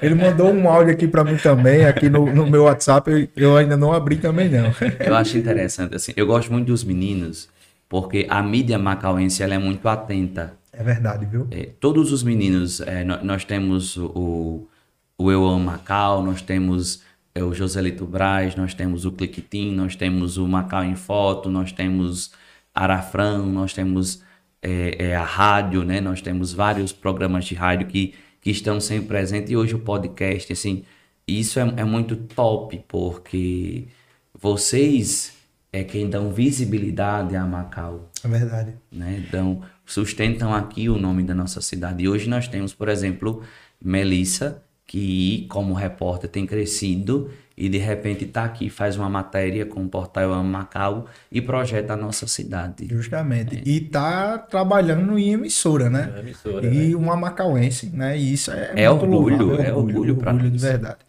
E como eu estava dizendo, você pode ficar à vontade para tirar suas dúvidas, fazer perguntas. Não precisa fazer só perguntas voltadas ao tema, né? Mas até mesmo se quiser fazer alguma pergunta ou dizer alguma história, relatar alguma coisa, pode ficar à vontade. e também a gente vai continuar aqui no bate-papo enquanto vai surgindo as perguntas aí nos comentários. E, padre, eu queria que você não falasse só apenas é, do, do feriado de Corpus Christi, né? Mas também desse mês junino. Se você pudesse Sim. falar um pouco pra gente como a Igreja Católica é, vê esse mês de, de jun- junino, né? Como é feito o calendário também, a preparação para isso tudo. E, e aproveitando o gancho, emendar essa outra pergunta aqui, porque eu sempre tive uma dúvida assim, o São João, qual João? Né, que tem o João Batista que batizava, Sim, tem João sim. discípulo. Qual o São João que é comemorado nessa data? Ei, gostei já da sua pergunta. é, Foi curioso, foi curioso. é sempre cirúrgico. Bora lá, nós, nós, o São João é o primo, é o primo de Jesus, é o precursor, Ah, então é o Batista. é o que Batista, batizava. o que batizava nas águas do Jordão, né? Aquele que, que veio preparar os caminhos, por exemplo. E, e é curioso porque a, a tradição ela conta que a fogueira de São João ela foi acesa por, por seu pai, né, Zacarias, que a princípio, quando soube que Isabel estava grávida, não, não, não acreditou também, igual o padre da história aqui do milagre da Eucaristia, pela idade deles e Ficou tudo sem mais falar, né? ficou sem falar, né? Pra, como um sinal de Deus também. E o, o, o, o João Batista ele é um símbolo também muito importante na teologia bíblica, como o encontro da, da transição do Antigo Testamento para o Novo. E então é esse o Batista comemorado. E a tradição das fogueiras é porque, o, como o Zacarias ele não não não tinha não estava sabendo não não não estava podendo falar, a fogueira foi feita para anunciar o nascimento do menino Interessante. né? E, e aí é onde começa toda essa, essa trajetória do Batista como aquele que vem anunciar o Salvador. Já o, o João do Evangelho é o João Evangelista. Então não é o, o Santo Junino. E aí nós temos a história de Santo Antônio, que agora, dia 13, a próxima semana, conhecido como Santo Casamenteiro das Promessas. As- tem muitas mulheres da nossa paróquia que já começaram a fazer as promessas da Santa Antônia, as bichinhas. Pega as imagens Santa Antônia, bota de cabeça para baixo. Judeiro, curso. Vocês não façam isso não, vamos rezar. Que culpa ele tem? Pois é, né? e são, são as tradições, né? As histórias, as, as culturas. E aí tem São Pedro, né? Que é o último santo junino também, que é justamente o que foi escolhido para ser o, o para ficar no comando do grupo dos apóstolos quando, quando Jesus voltou para o Pai. Né? Então tem toda essa. Aí a história religiosa que vai se confundindo com a devoção popular. É muito bonito. E no, no mês de São João, no caso, é, a igreja também faz é, missas voltadas ao mês, no caso, para os santos. Para os santos juninos, né? Por exemplo, Macau, nós, nós celebramos Santo Antônio em algumas comunidades, por conta da, da tradição e devoção popular também. Mas nós já temos aí o Porto, que o padroeiro é São Pedro, a festa começa 19 a 29, Inclusive, esse ano tem uma curiosidade, viu, Anthony? É, a procissão de São Pedro ela é como uma procissão dos navegantes. Acontece de acordo com o horário da, da maré. Né? A procissão de São Pedro esse ano da praia vai ser de uma da tarde. Aí tem a procissão, já emenda com a terrestre para terminar com a missa. Então, nós já estamos preparando a festa de São Pedro do Porto. Nós celebramos o dia de São Pedro lá na Emburanas que é ali na, naquela, numa capela antiga, que é inclusive ligada ao Vaticano até hoje, né? É, aquela capela de São Pedro lá. E temos a festa de São João em Tambaú, que é o padroeiro ali de Tambaú, quando a gente pega o trevo de Tambaú, né? que já, já está também a comunidade se preparando para celebrar o seu padroeiro. Hoje, inclusive, eu recebi um assunto que você falou aí sobre a capela de lá, né? Sim. É, que é ligada ao Vaticano. Então, no caso, quando uma capela é, é feita ou a igreja construída, ela tem que ter essa ligação direta com, com a, assim? Hoje por meio da diocese, mas antigamente se mas tinha tem, tem, que ser reconhecido. Isso, documentos pontifícios e tudo mais, né? Então é, a gente tem essa realidade. Macau tem umas peculiaridades. Com, e esta é uma, essa capela ela é, é tem um, uma palavra que eu estou esquecendo agora, mas é como se fosse de, de propriedade mesmo vaticanas, né? Interessante, eu não sabia. Também não. Eu, eu estudei em Buranas, trabalhei na Henrique Laje, mas eu não sabia. Trabalhasse ali na Trabalhei na Henrique Laje. Eu não sabia que a, aquela capela lá era é, ligada, é ligada ao Vaticano, Vaticano diretamente. Lá tem um sino antigo também, tem muitos, muitos objetos antigos que trazem história, né? Aí, voltando a um assunto que a gente conversava, hoje é uma das coordenadoras de Tambaú, padre, a gente vai e os fogos juninos, como é que a gente vai fazer? a gente já ia tocar nesse assunto, né? Para quem não sabe, né? Para quem não é de Macau, Macau acabou de sancionar uma lei é, em defesa aos fogos né, de artifícios para animais e também pessoas com, com doença, né? E aí vamos, vamos tocar nesse assunto, já que o senhor puxou, é, pode falar, pode continuar. E aí a orientação que a gente reforça é, é lei, né? É lei municipal, a paróquia está no território do município de Macau e, como vocês sabem, é, é, vocês perguntam como é que a gente reagiu a isso, porque tudo na nossa paróquia é muito é. bem celebrado e os fogos eles têm essa manifestação. Já é um, né? uma, uma, uma marca né, cultural. Já, já faz parte da tradição. Né? Isso. E no período junino também, porque as crianças elas, elas gostam dos fogos juninos. E o que, é que vão fazer com os traques, com... com as bombas bujão? é, vai acabar né, com a tradição da bomba bujão. Daquela... Eu, por exemplo, quando eu era menino, sempre fui muito danado Vez por outra a gente espocava uma fogueira dos vizinhos, a gente jogava uma bombinha e se escondia para ver a. Já foi travesso. Já foi travesso. Mas, voltando, como é que vocês receberam essa notícia desse. desse... Justamente. É, e, a, e, a, e a orientação é para os fogos com barulho. Então, nós estamos nos readaptando para também encontrar, que são um pouco mais caros, é, fogos explosivos de artifício que não tenha barulho, mas trabalha a questão de cores, né? Fogos de cores. Então estamos nos adaptando. Contudo, a gente faz sempre as observações. A paróquia tem uma escola, né? A paróquia, por meio da escola, lida com muitas situações delicadas do cotidiano dos nossos alunos, que são nossas crianças, nossos adolescentes, nossos jovens, que se deparam com situações bem difíceis de suas vidas. E como a lei ela toca nas crianças que têm autismo, a gente acompanha aquilo que o mundo vive. É, ainda está se descobrindo muita coisa sobre, sobre o autismo, mas a gente coloca um contraponto nisso aí. A gente acredita que antes de chegar aos fogos, é preciso fazer um trabalho de socialização muito grande, começando das bases, escola e família. É, escola e família. Muitas famílias ainda não descobriram os filhos autistas, outras ainda não aceitam, outras precisam trabalhar. Então, a gente coloca como contraponto que uma conscientização e um acompanhamento junto às famílias. A nossa escola, ela faz um trabalho dobrado quando o assunto é criança com deficiência. Aí a gente trata isso com muito carinho, com muito gelo. Os nossos professores, eles procuram ser profissionais e ao mesmo tempo eles procuram ser pais e mães né, das crianças para acompanhar, para desenvolver atividades que elas acompanhem dentro de suas possibilidades, mas também o nível dos coleguinhas da turma, que elas possam crescer, serem inseridas. E a gente coloca isso, né? É preciso fazer um trabalho antes. E a gente precisa estar unidos nisso, igreja, sociedade, gestão, as instituições, precisa acompanhar a família, precisa acompanhar as escolas públicas, os nossos professores, eles precisam de suporte. Então, a gente coloca este, contra, este contrapeso, podemos dizer assim, não como uma impossibilidade da paróquia obedecer, porque nós já estamos buscando obedecer é lei, né? Lei tem multa, nós já queremos pagar multa, e então estamos também conscientizando o nosso povo, mas sempre levantando esta bandeira de que tem algo que precisa ser feito antes, e isso é muito forte. Nós já conversamos, inclusive, com, com as, as instâncias né, dessa, dessa situação.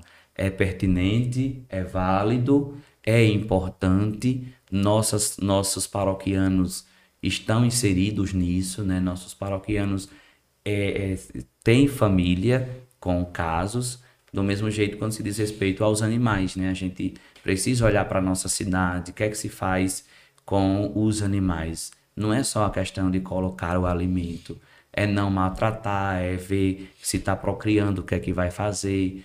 Então, a, a, a igreja que defende a vida, ela defende a vida em todas as suas instâncias. Verdade. Mas ela sempre apresenta aqueles pontos que vão ficando em aberto pela sociedade como pauta de discussão, de avaliação e de procurar solucionar os problemas. Muito interessante. Só para deixar registrado, né? A lei é a lei de número 1407/2023, de autoria do vereador Chico Baixinho, né? E muito interessante, é, principalmente porque eu acho que de, todo, de todas as pessoas, a que mais vai sentir é realmente a igreja, né? Por conta Por dos conta eventos. Do, dos eventos, porque é, é literalmente algo cultural de verdade. Não é uma coisa que, tipo, nasceu do dia para a noite. É algo que vem de geração, né? De geração, de você, geração. Você imagine, por exemplo, uma procissão de Nossa Senhora dos Sim, Navegantes histórica para o povo de Macau, né, que remete às origens de fé daqui. Você imagine, por exemplo, o dia 8 de dezembro, que já começa com a salva. Todo mundo já espera que de 5 horas da manhã se escute a banda, se escute os fogos e também o sino da matriz. Né? Justamente. Né? É, é, algo que, que os paroquianos, as pessoas que frequentam da comunidade de fé, vai sentir, vai com certeza. Vai sentir e, falta. E o Padre João, ele lembra uma coisa muito pertinente. Eu gosto muito de tomar as falas do Padre João, porque ele, ele, assim como o Monsenhor num passado de Macau, hoje ele é o presente de Macau, essa referência, no presente de Macau essa referência, ele diz, e é a cultura, né? E é o tempo de hoje, tem se instaurado novos novos jeitos, né, de, de se viver e de se conduzir. Então, o hoje da igreja é ir se adaptando também àquilo que o mundo, a sociedade, ela vai se habituando a fazer e a ser e a acompanhar. Né? E, e nós tentamos acompanhar. Sempre sem esquecer a sensibilidade humana de perceber aquilo que é também, como eu já disse, é, ponto de partida, referência, objetivo da igreja. Defender a vida em todas as suas instâncias. Show de bola. À vontade, Jarinho. Não, vamos, vamos para os comentários aí. Vamos, vamos para os comentários, então. o que é que o povo está dizendo aí? Tem muita coisa aí. Tem muito comentário aqui. A maioria dos comentários foi no início, né? O pessoal dando boa noite. Mas já tem alguns comentários aqui. Como sempre, vou começar com o comentário do nosso querido amigo Fábio Cabara. Ele que tá sempre aqui presente, Tem né? fazer a carteirinha logo, logo. Fazer a carteirinha. Não perde um episódio, tá sempre aqui toda terça-feira. Já é, já é um. patrocinador também. Não, ainda não, porque ele não tem comércio, mas vamos criar uma empresa, né, Fabão? Trabalhar para você mesmo. Maninho vai sentir falta, melhor vendedor de material de construção é você, meu peixe, não tem outro não. Mas vamos lá. Ele botou aqui, boa noite. Quanto tempo leva para você se tornar padre? Parabéns pelo programa, tá muito massa. Em média, 10 anos. 10 anos, a gente já comentou bem isso aqui no início. Nós temos um curso introdutório, nós temos a faculdade de filosofia, a faculdade de teologia e o estágio. E, assim, a faculdade com todas as suas instâncias de uma faculdade normal, né? São, em média, 10 anos. É uma curiosidade aqui, curiosidade minha. É igual os filmes, que você, tipo assim, se reúne, vai morar dentro de uma capelinha tal, passar o tempo lá, estudando. É dessa forma ou Os não? filmes se resumem bastante, O, né? o filme mostra dessa forma, né? A pessoa se tornar padre, vai pra capela, passa o tempo estudando junto com a- as freiras. Vocês, vocês conhecem, por exemplo, a realidade de casa de estudante, talvez seja um exemplo mais próximo da gente aqui. Aham. uma casa de estudante, por exemplo. Nós temos o prédio, né, que se chama Seminário, e aqui na Arquidiocese Natal é o Seminário de São Pedro, que já tem mais de 100 anos. É uma instituição centenária, né? E já se formou muitos padres, bispos, 100 anos. referências para... Por exemplo, nós- nós tivemos um bispo que se tornou cardeal, que foi referência no Brasil durante muito tempo. Por exemplo, aqui na Diocese de Natal surgiu uma experiência chamada é, da- a- as rádios. Meu Deus, fugiu a expressão agora, mas o que era que acontecia? Este bispo criou as escolas radiofônicas. Chegou. O, o que era que acontecia? Por meio da rádio, a igreja dava aula e alfabetizava pessoas. Interessante. Então, Isso começou aqui na nossa diocese por um padre formado nesse seminário que se tornou bispo, depois cardeal. Era um, um- inclusive uma referência para o Brasil, quando o pontificado era o de João Paulo II, que hoje é santo. Então esta casa ela tem uma rotina. Ela tem uma rotina. Nós estudamos, trabalhamos, rezamos, tem toda uma programação, né? Tem toda uma programação. A minha filosofia nós fazíamos na faculdade cujo prédio era lá na Ribeira, mas a teologia já foi toda mesmo dentro do seminário em si. Hoje os filósofos já se preparam para o Enem, prestam o Enem e passando estão na Universidade Federal. Então, No caso, é, é como se fosse um, como se fosse não, uma faculdade comum, né? isso, isso. De Só que aí dentro de casa nós temos o o horário de dormir, de acordar, de estudar, de lavar, de passar. Né? Cada um tem suas funções, atribuições, as equipes, tudo muito organizado. Os 10 anos é lá dentro ou tipo passa um período lá dentro, depois passa para outro local? Como é que é que funciona? Tudo a gente reside nesta casa. Os 10 anos. Os 10 anos. Só que aí a faculdade, hoje em dia, a filosofia é fora, né? em termos de espaço físico, filosofia na universidade, mas a teologia é lá. Nós temos padres, freiras que são professores, leigos professores, gente formada, gabaritada para isso. E no fim de semana nós temos uma, uma modalidade que é atividade pastoral. É, cada um de nós recebe de um a dois anos a missão de estar colaborando numa paróquia no fim de semana. Então, é, em determinados fins de semana daquele mês, a gente está na paróquia, geralmente chega no sábado e volta na segunda para ajudar na formação pastoral daquela paróquia. Foi como eu cheguei aqui em Macau. Interessante, muito interessante. Já tem aluno seu falando aqui, viu? Amanhã tem nota de filosofia. É, já tem um aluno aqui que botou aqui, Robson Filho, botou assim, padre, me dê meus dois pontos, por favor. Robinho, você tem seus pontos e sua atividade foi encontrada. Olha aí, notícia boa, viu? É, deixa eu ver se tem mais. Padre, é, Padre João Pedro tem uma dedicação muito boa e que, que se torna muito fácil e, compre- e compreensão de sermão da missa. No caso, a dedicação, eu acho que a dedicação que ele quis dizer aqui foi em questão de falar. A forma de falar, que você fala muito bem e aparenta, aparenta não, né? Explica muito bem e é muito bom também na questão da missa. É, só esqueceu de dizer que o padre fala muito. Mas, mas é normal, eu acho que deve ser normal. É- é- quem trabalha- não. Quem, eu acho que que quem trabalha com público geralmente é. fala bastante mesmo. Pronto, acho que é algo é, normal. Anthony trouxe uma figura que é muito muito singular para Macau. Um filho da terra, sacerdote, que hoje está em Angicos, que é o padre Jailton, né?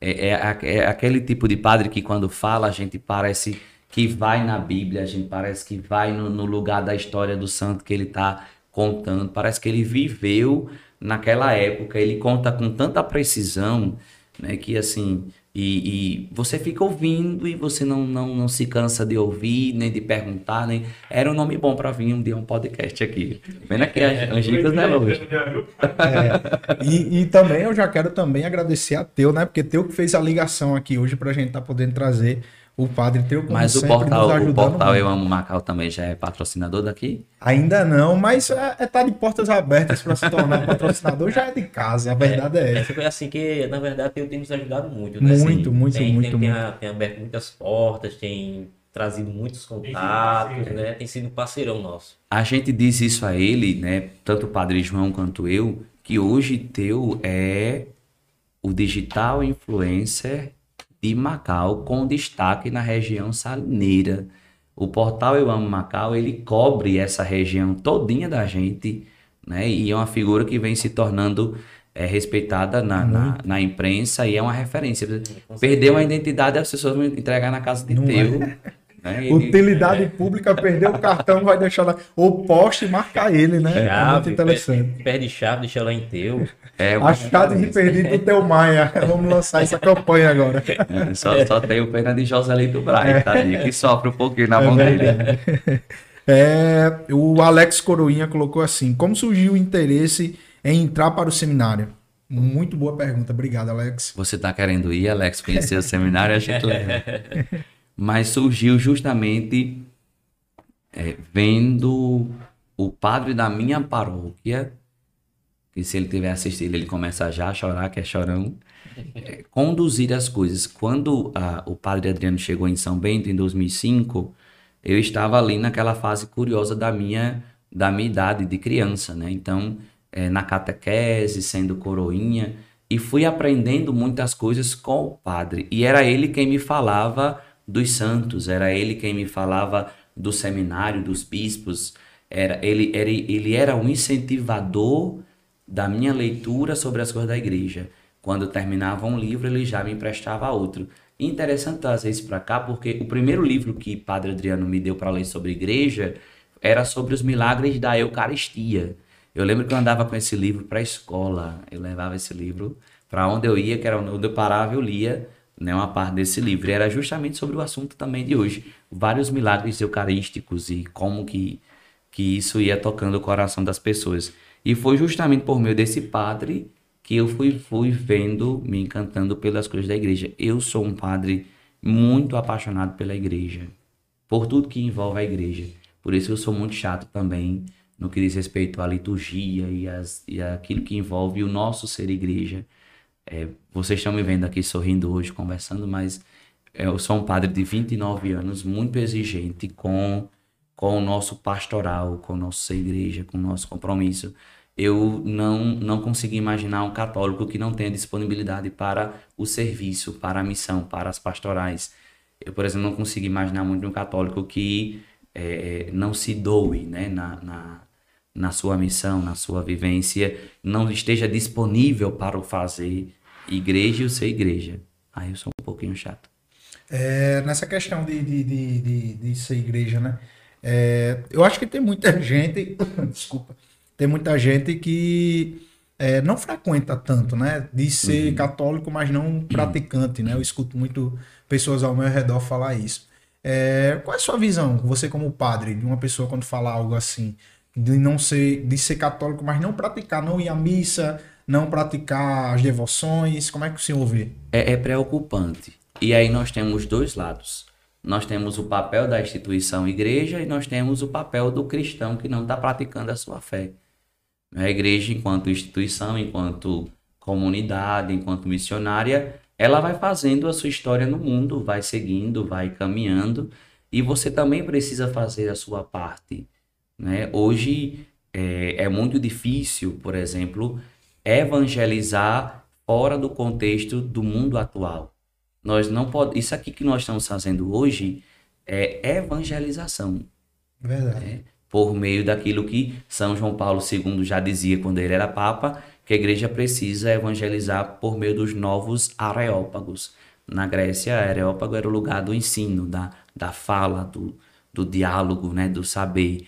Então, hoje o podcast de vocês é, tem um poder de alcance muito grande e o que a gente está fazendo aqui é evangelização também. Né? Eu não sei como é que está a audiência agora, mas tá boa, a gente já alcançou muita e já certamente já tirou muita dúvida aqui nesse nosso nessa nossa troca de diálogo. Então a igreja ela tem esse desafio de nos meios que favorecem a evangelização estar. Porque é muito cômodo hoje para o católico não ir à missa se ele tem um celular ou YouTube na sua TV. Porque ele, ele, ele pode trabalhar e ouvir tudo na TV ou na rádio. Ser cristão dentro de casa. Ser cristão caso. dentro de casa. O que a pandemia nos ensinou a fazer. Né? Foi muito forte isso na pandemia. Só que aí o cristão católico não pode perder aquilo que era um princípio de unidade que Jesus ensinou aos primeiros cristãos e aos discípulos. Reunir, estar junto. Onde dois ou mais estiverem reunidos em meu nome, eu vou estar. Eu estarei presente. Né? Ele, ele enviou a igreja com o Espírito Santo para ele ensinou a vida em comunidade, quando ele reuniu os discípulos, quando ele enviou os discípulos, quando ele chamou para a ceia, quando ele reunia as multidões para falar, para pregar, ele ensinou a vida em comunidade. Quando ele ensinou o Pai Nosso, ele ensinou a vida em comunidade. Então, para o católico, é, ele precisa ser católico cristão em todo canto, né? dar testemunho em todo canto. Eu gosto muito de andar assim, porque a minha identidade, onde eu estiver, é um padre que está ali. Né? Então a gente vai, vai, não pode perder a nossa identidade. E é um desafio hoje tirar as pessoas que de uma certa forma se acomodam ali no seu dia a dia, né? inserir, estar tá presente. Mas, é, por exemplo, é onde a igreja ela insiste nesses momentos fortes. Por exemplo, vocês traziam é, para mim no início a questão da missa de São Miguel Arcanjo com oração de cura e libertação, né? Uhum. Que e tem acontecido na nossa paróquia. E tanto para o Padre João quanto para a minha pessoa, foi motivo de muita alegria, porque naquela missa nós contemplamos muitas carinhas que há tempos atrás a gente não via na Assembleia da nossa igreja. Para ouvir o, pa o padre, para estar na, na comunidade, para cantar, para louvar, para sentir a presença de Deus em comunidade. Então a igreja ela vai procurando, por meio de sua metodologia de evangelizar, trazer o nosso povo, né? Muito interessante. É, tem muito alguns alunos seus aqui, viu? É, o Robson mandou outra mensagem. Estão querendo nota. É, eu acho que sim, vieram puxar o saco. Mas eu não disse que, que, que valia ponto, não, ouvi, viu? É, padre, mande um alô para, o melhor, para a melhor sala do Seimo, terceiro B. Estão se preparando para concluir, né, esse ano. Mas se comportem, viu? o Paulinho, a lenda, esse aqui é a lenda, viu? É Até lenda. o nome já diz isso. Padre, é, Padre João Pedro, o Padre João Pedro é ótimo professor. Gosto quando ele conta as histórias de exorcismo na sala. Mas eles não entendem que eu já percebi algumas vezes. Olha, a gente que é aluno, a gente não, não tem, né, não tem o que inventar. E quando a gente tem professor que gosta muito de contar a história, a gente já sabe como interromper a, a aula do professor. É verdade. E puxa o assunto que sabe que o professor vai falar, né? E, mas é, é interessante, assim, a sala de aula e, e, a paróquia de Macau, ela permite isso ao padre. É, por meio da escola, tá perto da família, tá perto dos meninos, tá perto dos jovens, numa fase que eles precisam muito de orientação. Então, aqui a gente dá um time no, no, no conteúdo programado, programado da disciplina para trazer algo que vai servir no dia a dia deles, né? Certeza. E a gente vai tirando muita dúvida, porque, querendo ou não, é, existem muitas dúvidas em torno do padre, da fé, da igreja, muitas curiosidades. E aí os meninos, eles são curiosos com esses assuntos de exorcismo. Mas o senhor já chegou a participar, a ver, participar sim, ou chegar a ver alguma coisa dessa forma? Com relação ao exorcismo, é aquilo que a gente explica sempre. Antônio, ainda tem água? por favor, é, existe o Vaticano tem que formar o padre exorcista. Né? Então na... é algo diretamente voltado para o Vaticano. Isso, porque existe toda uma preparação para um padre ser exorcista. Obrigado, Antônio. Para um padre ser exorcista. Não é? Eu aqui. Tá na caneca mesmo. Sei não, viu? Tira aí, Existe, existe. Tirei. Existe toda uma preparação para um padre ser exorcista. Na nossa diocese de Natal, só tem um, que ele se chama o cônego José Mário. No ele... caso, no Rio Grande do Norte só existe essa pessoa ou só na em Natal? Eu não, não, eu não lhe precisaria essa informação no Rio Grande do Norte inteiro, mas na Arquidiocese de Natal é o cônego, é a referência. Ele é habilitado pelo Vaticano para é, executar o exorcismo. Mas ele está em Natal. E os padres é quem estão né, nas cidades. E muitas vezes acontecem situações na sua paróquia, na sua cidade, que quem vai é você. E a gente já, já, já viu muita coisa. Muita coisa. Eu acredito. Mas, mais uma vez, eu vou fazer junção aos filmes, né? Que eu só assisto filme. Minha vida é baseada em filme. Hoje está na hora de, de, de, sair do filme e acertar o caminho da matriz, viu? Mas é igual o filme também, vai com a maletinha, separado com água benta, tem uma água benta específica. Tem, é tem, toda uma preparação? Tem os objetos, precisa ter. Né? A gente usa, usa as orações próprias, né? que são de fato muito fortes. Sempre tem que ter a cruz, o terço, a água benta é essencial. Muito interessante. Essa água benta, ela. Como é que é? Como é que ela é assim? Ela já ela vem de, de um lugar, já é feito algum. Não sei nem como falar aqui. Jairo, quando, quando a gente se ordena, o, o bispo ele unge as nossas mãos. Hum, interessante. A, a, mão do padre ela é, ela é ungida com óleo, né? Preparado numa missa própria para isso, tem todo um ritual. E esta unção ela nos permite abençoar dar aquela bênção do final da missa, como também abençoar casas, objetos, carros e a própria água benta. Então, assim, a água benta é a água natural, né? Que a gente faz a oração ao Espírito Santo, suplica a Santíssima Trindade, abençoa, toca e já está para o uso dos fiéis. É, um, é, uma, é, uma, é uma forma que a igreja chama de sacramental, né? É, para que a gente possa alcançar é, algumas realidades espirituais. E muita, muita gente ela tem a água benta como um instrumento mesmo de fé na sua casa. Né? A gente vê pessoas, por exemplo, que se encontram enfermas e passam a tomar a água benta que alcança a graça. Por exemplo, o, o, o demônio, se ele estiver no seu couro, né, quando a água benta bater, ele vai sair. Porque tudo aquilo que é em nome do Pai, do Filho e do Espírito Santo, Satanás, ele não, não fica perto. Interessante. Eu lembro muito da minha avó quando eu falo em questão de água benta, porque ela ela sempre guardou, ela sempre tinha uma aguinha benta dentro de casa, pra usava para alguma coisa. E eu acho interessante porque é fé, né? A Isso, palavra é, é essa. Fé. É, é, é literalmente fé. Veja. Você passar é, a água benta e crer e acreditar que aquilo vai funcionar e, e, funcionar. Isso é Porque é em nome de Cristo. Aí a gente volta na Bíblia. Todas as vezes que Jesus curou alguém, ou perdoou pecados, ou libertou alguém de alguma mazela, foi é, em nome da fé. Ele diz: Tua fé te curou, tua fé te salvou, tua fé te libertou, vai em paz, não tornes mais a pecar. Então, assim, ele sempre usa uma força que muita gente esquece que tem.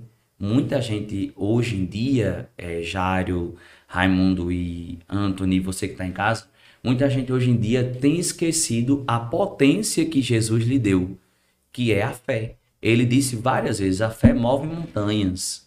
Né? A fé ela faz muitas coisas.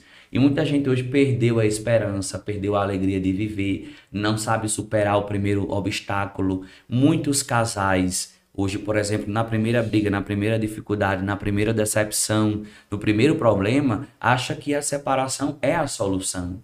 Mas cadê a fé que move você de superar, de, de respeitar, de conversar, de vencer aquele obstáculo?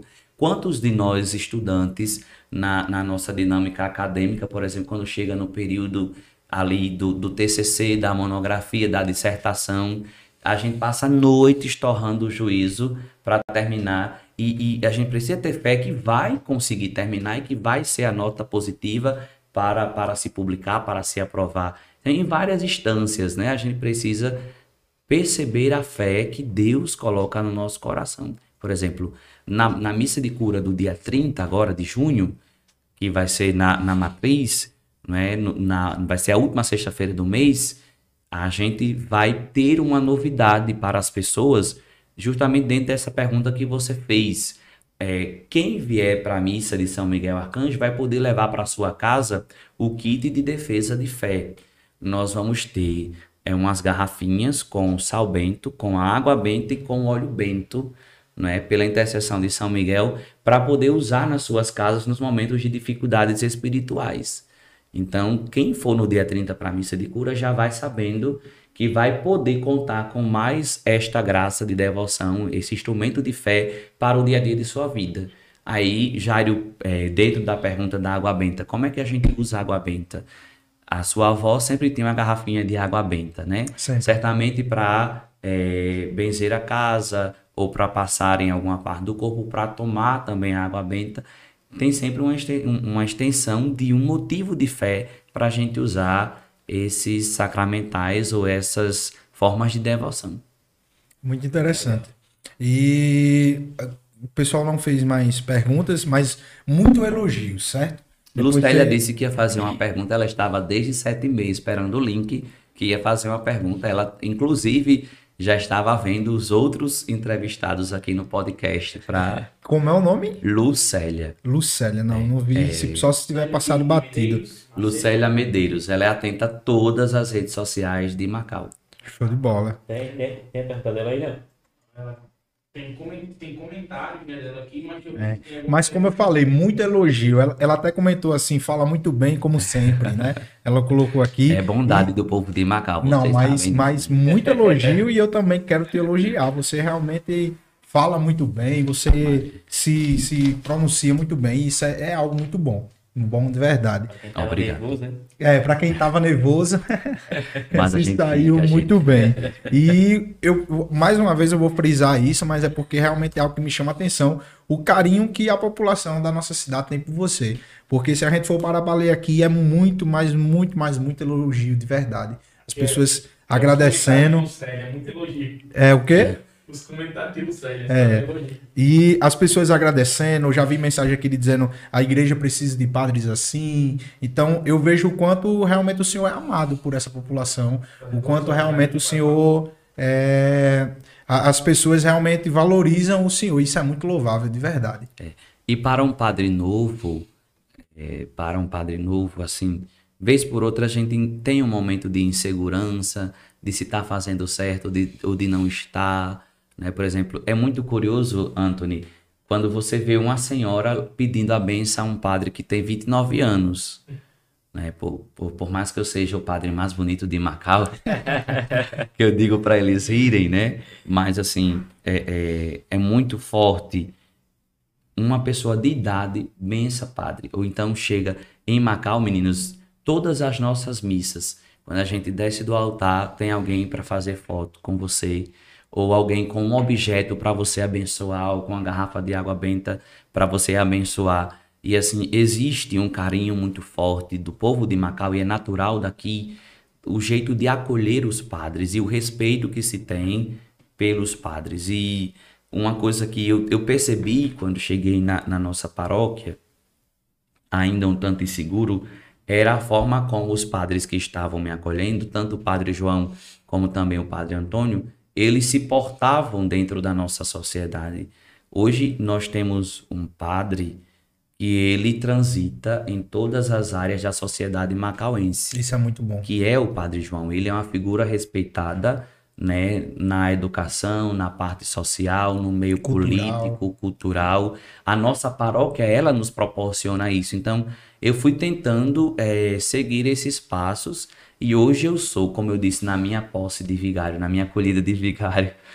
É, eu disse posse porque e ri porque quando eu dizia foi uma posse, né? O padre com toda a paróquia, o padre João com toda a paróquia preparou uma acolhida de vigário, mas com a estrutura de posse, né? Que, que quando a gente é vigário, Jairo, a gente é apresentado à paróquia. Quando chega o pároco, é que tem todo um ritual diferente de pároco. Né? A hierarquia da igreja, viu, Anthony? Tem, tem essas delicadezas. E eu via na, na presença em massa do povo da nossa paróquia na matriz essa resposta, esse feedback de um trabalho envolvido né, na, na nossa cultura. E a nossa paróquia, por exemplo, ela está na escola, ela está no Porto de Ama com o serviço social, ela está nas 22 comunidades com lado religioso, ela está lá na APAC, que é a Associação dos Recuperandos, que é um trabalho Nós muito... Nós conhecemos, já fizemos um trabalho lá já. Pronto, é um trabalho incrível na nossa, na nossa, no nosso município, né? A gente só tem aqui. É verdade. No Rio Grande do Norte parece que nós somos a, a terceira. É, a terceira. Só existe três PACs. É. Rio Grande do Norte, Minas Gerais Nasceu, e tem outra né? cidade. É. Isso. Então, assim, é, a, a igreja está presente nisso, né? E, e a gente acompanhar o dia a dia do povo de Macau requer muito esforço, porque o povo nos procura muito. Nós estamos presentes na encomendação, na casa de quando morre um parente, nós estamos levando a comunhão ao enfermo, nós estamos ali no hospital visitando os leitos, né? Uma família chama quando os padres vão, já fazem toda aquela visita o, o contato com os colaboradores né, da, da, do próprio hospital, aquela coisa. Então, isso vai nos familiarizando com o nosso povo. E o nosso povo nos ensina a ser padre. O padre João ele diz muito isso. É o povo de Macau que ensina a gente a, a ser padre. Então, este carinho é recíproco. E voltando à minha missa, por isso que eu dei esse arrodeio todo, no dia da minha missa eu disse: Eu não sou natural de Macau, mas o coração do padre João Pedro já é daqui. Ô, Antônio. Joselito Braz já me deu uma, uma comanda já. Tá, tá na hora de vir o título de cidadão macauense já, viu? E aí, eu queria trazer um assunto que é de vocês, que eu fiquei encantado. Até minha família veio, o, o Carnaval de Macau. Né? O Carnaval de Macau. E aqui eu trago mais uma vez uma fala de Padre João. Ele dizia, João, é, é, nós participamos de tudo do Carnaval de Macau. Nós víamos o Mela Mela passar, nós víamos os blocos, nós víamos as, as como é que chama? O bloco das mulheres. E as calopsitas, nós víamos ali tudo que acontecia na praça, o frevo na Praça da Conceição, e nós fizemos questão de acompanhar todos os dias aqui. E dizíamos entre nós, não tem como a gente dizer que o povo de Macau que está no carnaval está eh, é, no inferno numa festa tão bonita como essa. E o nosso povo está todinho aqui. A criança, o jovem, o adolescente, a mulher, o homem, a família. Né? A gente via assim, até o nosso carnaval tem um, uma coisa diferente. É, é, muito bonito o carnaval de Macau. Então, a gente se apaixona pelo que é de vocês. É verdade. E cultural, né? Cultural. É algo que realmente vem de geração, de geração. E é, é muito, muito lindo. É, a Terezinha Lins colocou assim: parabéns, Padre João. Eu passaria mais duas horas ouvindo o Senhor. E já são duas horas já, de podcast. Duas horas já de podcast. É, passaria duas horas ouvindo o Senhor. É, amo suas catequeses. Deus continue te abençoando e te iluminando. Você tem uma querida, uma querida amiga do seminário que está sempre conosco. Nós, padres, precisamos muito de pessoas que nos abracem também na oração. É uma missão bem difícil. A Vanúzia Souza colocou assim: que maravilha poder contar com um padre abençoado como o Senhor. Vanúzia de Barreiras? Acredito que seja. Vanúzia, seu menino já se acalmou? É, no dia da coroação, a gente foi batizar o menino de Vanúzia. E ela, e teve uma hora que eu tentei de todas as formas, né? Acalmar o menino de Vanúzia. E a gente depois ficou rindo. Eu tentei que ele ficasse quieto por meio da autoridade do padre. Olha, mas fique quieto. Aí ele chorou. Depois tentei fazer graça, não teve jeito. Depois tentei ser carinhoso, não teve jeito. e na hora de dizer aos padrinhos, pode abençoar o, afilhado e o filho de vocês, o menino saiu de carreira do meio Tem muita história engraçada, assim, tem. Olha, é, Macau, é uma... a gente senta à mesa da casa paroquial para tomar café, para tomar as refeições e a janela abre, né? Então, vez por outra, chega uma figura de Macau, uma história muito engraçada pra gente, pra gente que acha que já viu de tudo, mas em Macau é, é diferente, até nas histórias engraçadas. É como diz José Lito Braz, Macau tem de tudo. Em Macau tem de, tem tudo. de tudo. Muita gente. Gente, eu quero agradecer de verdade a cada um de vocês que ficaram aqui até, até agora com a gente, né? Duas horas e quantos minutos aí de podcast? Duas e quatro. Duas horas e quatro minutos de podcast, conversa muito boa, de verdade. Aproveite é, para passar esse vídeo para outras pessoas, para também que as outras pessoas conheçam a importância né, desse feriado, que foi o que a gente quis trazer aqui. E também possa entender que é preciso né estar é, tá junto ter a comunhão congregar e não tá é, apenas curtir o feriado né de, de forma vou viajar, vou curtir, é apenas um feriado, ficar em casa, então que você possa chegar junto na sua comunidade de fé e estar tá presente na quinta-feira, né? Padre, eu queria deixar a câmera à vontade para o senhor agora, para que o senhor falasse com essas 70 pessoas, tem 70 pessoas nos assistindo, né? E o senhor deixasse 73 agora, e o senhor deixasse é, uma mensagem. Já passaram mais, mais de 500 pessoas, pessoas por aqui já. E o senhor pudesse deixar uma mensagem de conforto, de carinho, né? De esperança também para dias melhores, porque a realidade do mundo Sim. hoje é que parece que as coisas só pioram. Parece não, né? Só piora, a verdade é essa. E não só no Brasil, mas ao redor do mundo, né? E a gente sabe que existem tantas pessoas, tantos irmãos e irmãs que passam por tribulações e eu queria que o senhor pudesse deixar uma mensagem diretamente para as pessoas que estão nos assistindo. Antes de tudo, é, ainda sobre a quinta-feira, meninos, nós também estamos incentivando as pessoas a ornamentarem suas portas além dos tapetes que vamos ter em pontos específicos da cidade, é, você pode colocar uma, uma toalha, um tecido branco, amarelo, é, flores, velas, altares, pelo percurso onde vai passar a procissão do Santíssimo Sacramento na quinta-feira. Né? Como se a sua casa ela estivesse recebendo é, o Jesus que vai passando ali. Né? É, tem até uma música que diz: Me contaram que o Senhor ia passar, né? que traz a narrativa do cego que mesmo sem ver Jesus sente a presença, sabe que ele ia passar e grita, né, para que Jesus toque, cure. E eu acho que é, nós vamos precisar fazer isto. A música tema da missa de São Miguel Arcanjo com oração de cura e libertação do dia 30 vai ser justamente essa e vai ser Jairo, Raimundo, Anthony clamando por cura e libertação, né, física e espiritual. Então, quando a gente trata de pedir cura física, vai muito mais além daquilo que a gente imagina. E quando nós olhamos para o âmbito espiritual do ser humano, nós estamos tentando lembrar ao mundo uma coisa que disfarçadamente tem se esquecido. O demônio existe, ele age, ele é atuante, ele é atraente, ele é esperto, ele é inteligente e ele tenta alcançar as pessoas de várias formas. Então é preciso ter fé para superar tudo o que a gente tem enfrentado, né? E são tantas as realidades, são tantas as situações que as nossas casas, que as nossas famílias, né, que os nossos jovens, os adolescentes têm encontrado. Tem muita gente desacreditada, Anthony. Tem muita gente perdendo a esperança em si. E aquilo que eu dizia no meio do programa, a fé ela precisa mover a gente de dentro para fora. Ela precisa estar sendo o nosso motor. Nós não podemos perder a fé. Quando a gente fala da Eucaristia, que é a nossa principal fortaleza, a nossa principal força, a gente fala de uma questão de fé. Então, assim, você que está ouvindo o nosso programa hoje, e eu sei que do outro lado da telinha tem quem já passou, tem quem está ao vivo tem quem vai ver depois. Eu não sei a hora que você vai ver esse programa, é, quem ainda não está assistindo, mas acolha no seu coração a mensagem de fé muito forte, de não perder a esperança, de não perder a fé, porque as dificuldades elas sempre vão fazer parte do nosso dia a dia, sempre, de várias formas, até através de pessoas.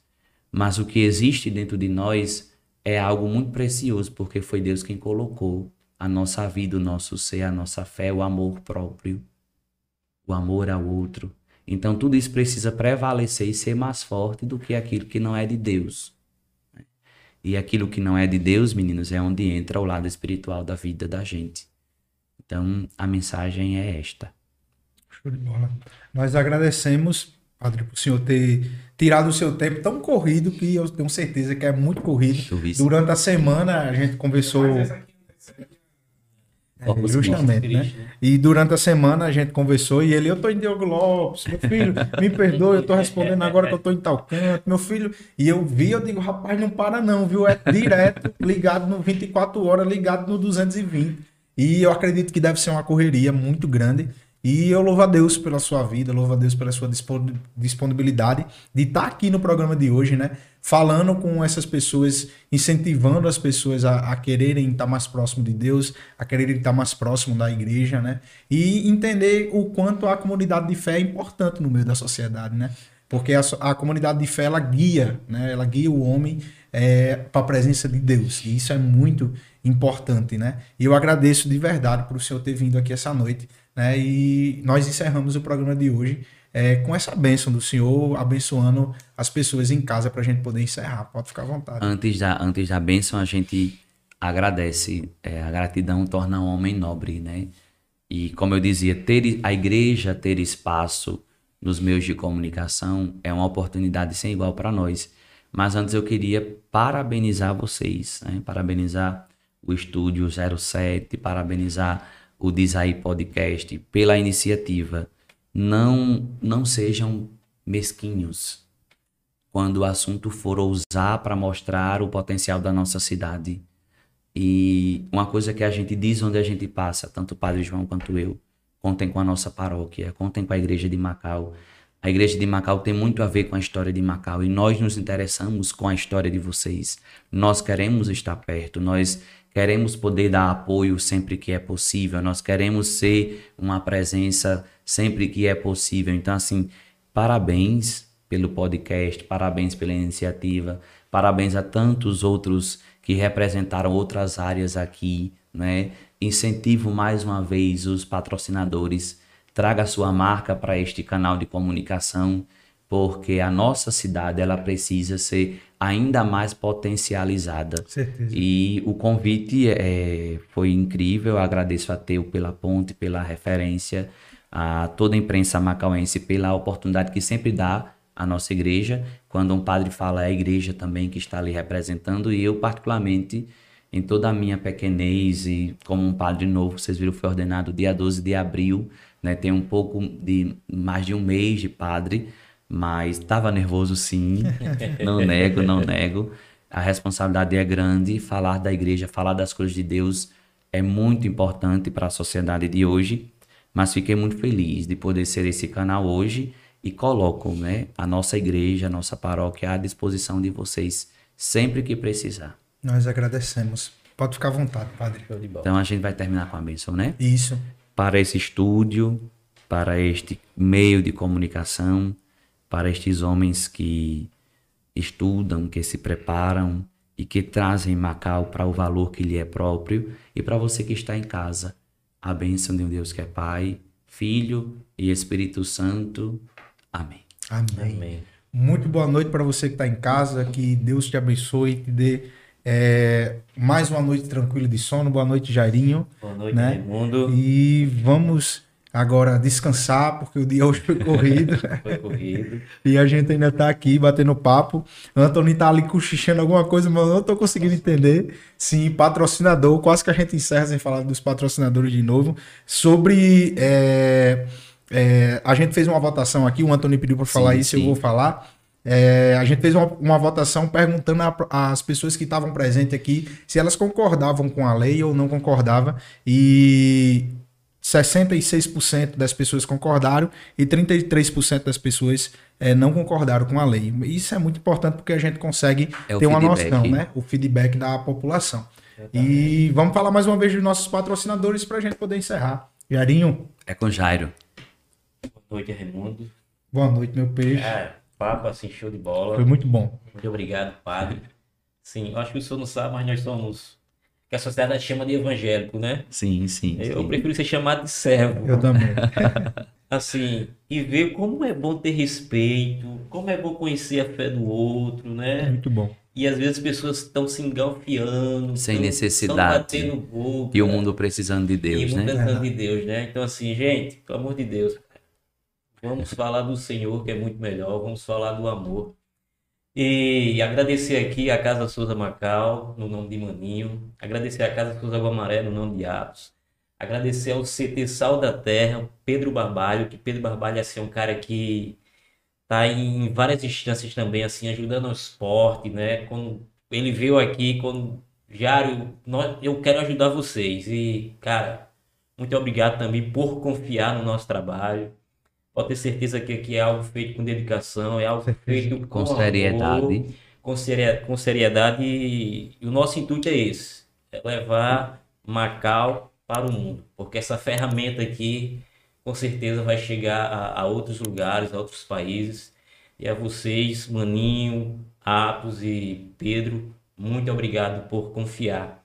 A, a minha, Raimundo, a Anthony, que está aqui nos ajudando no, no vídeo, no áudio. Então que Deus continue a abençoar cada um de vocês.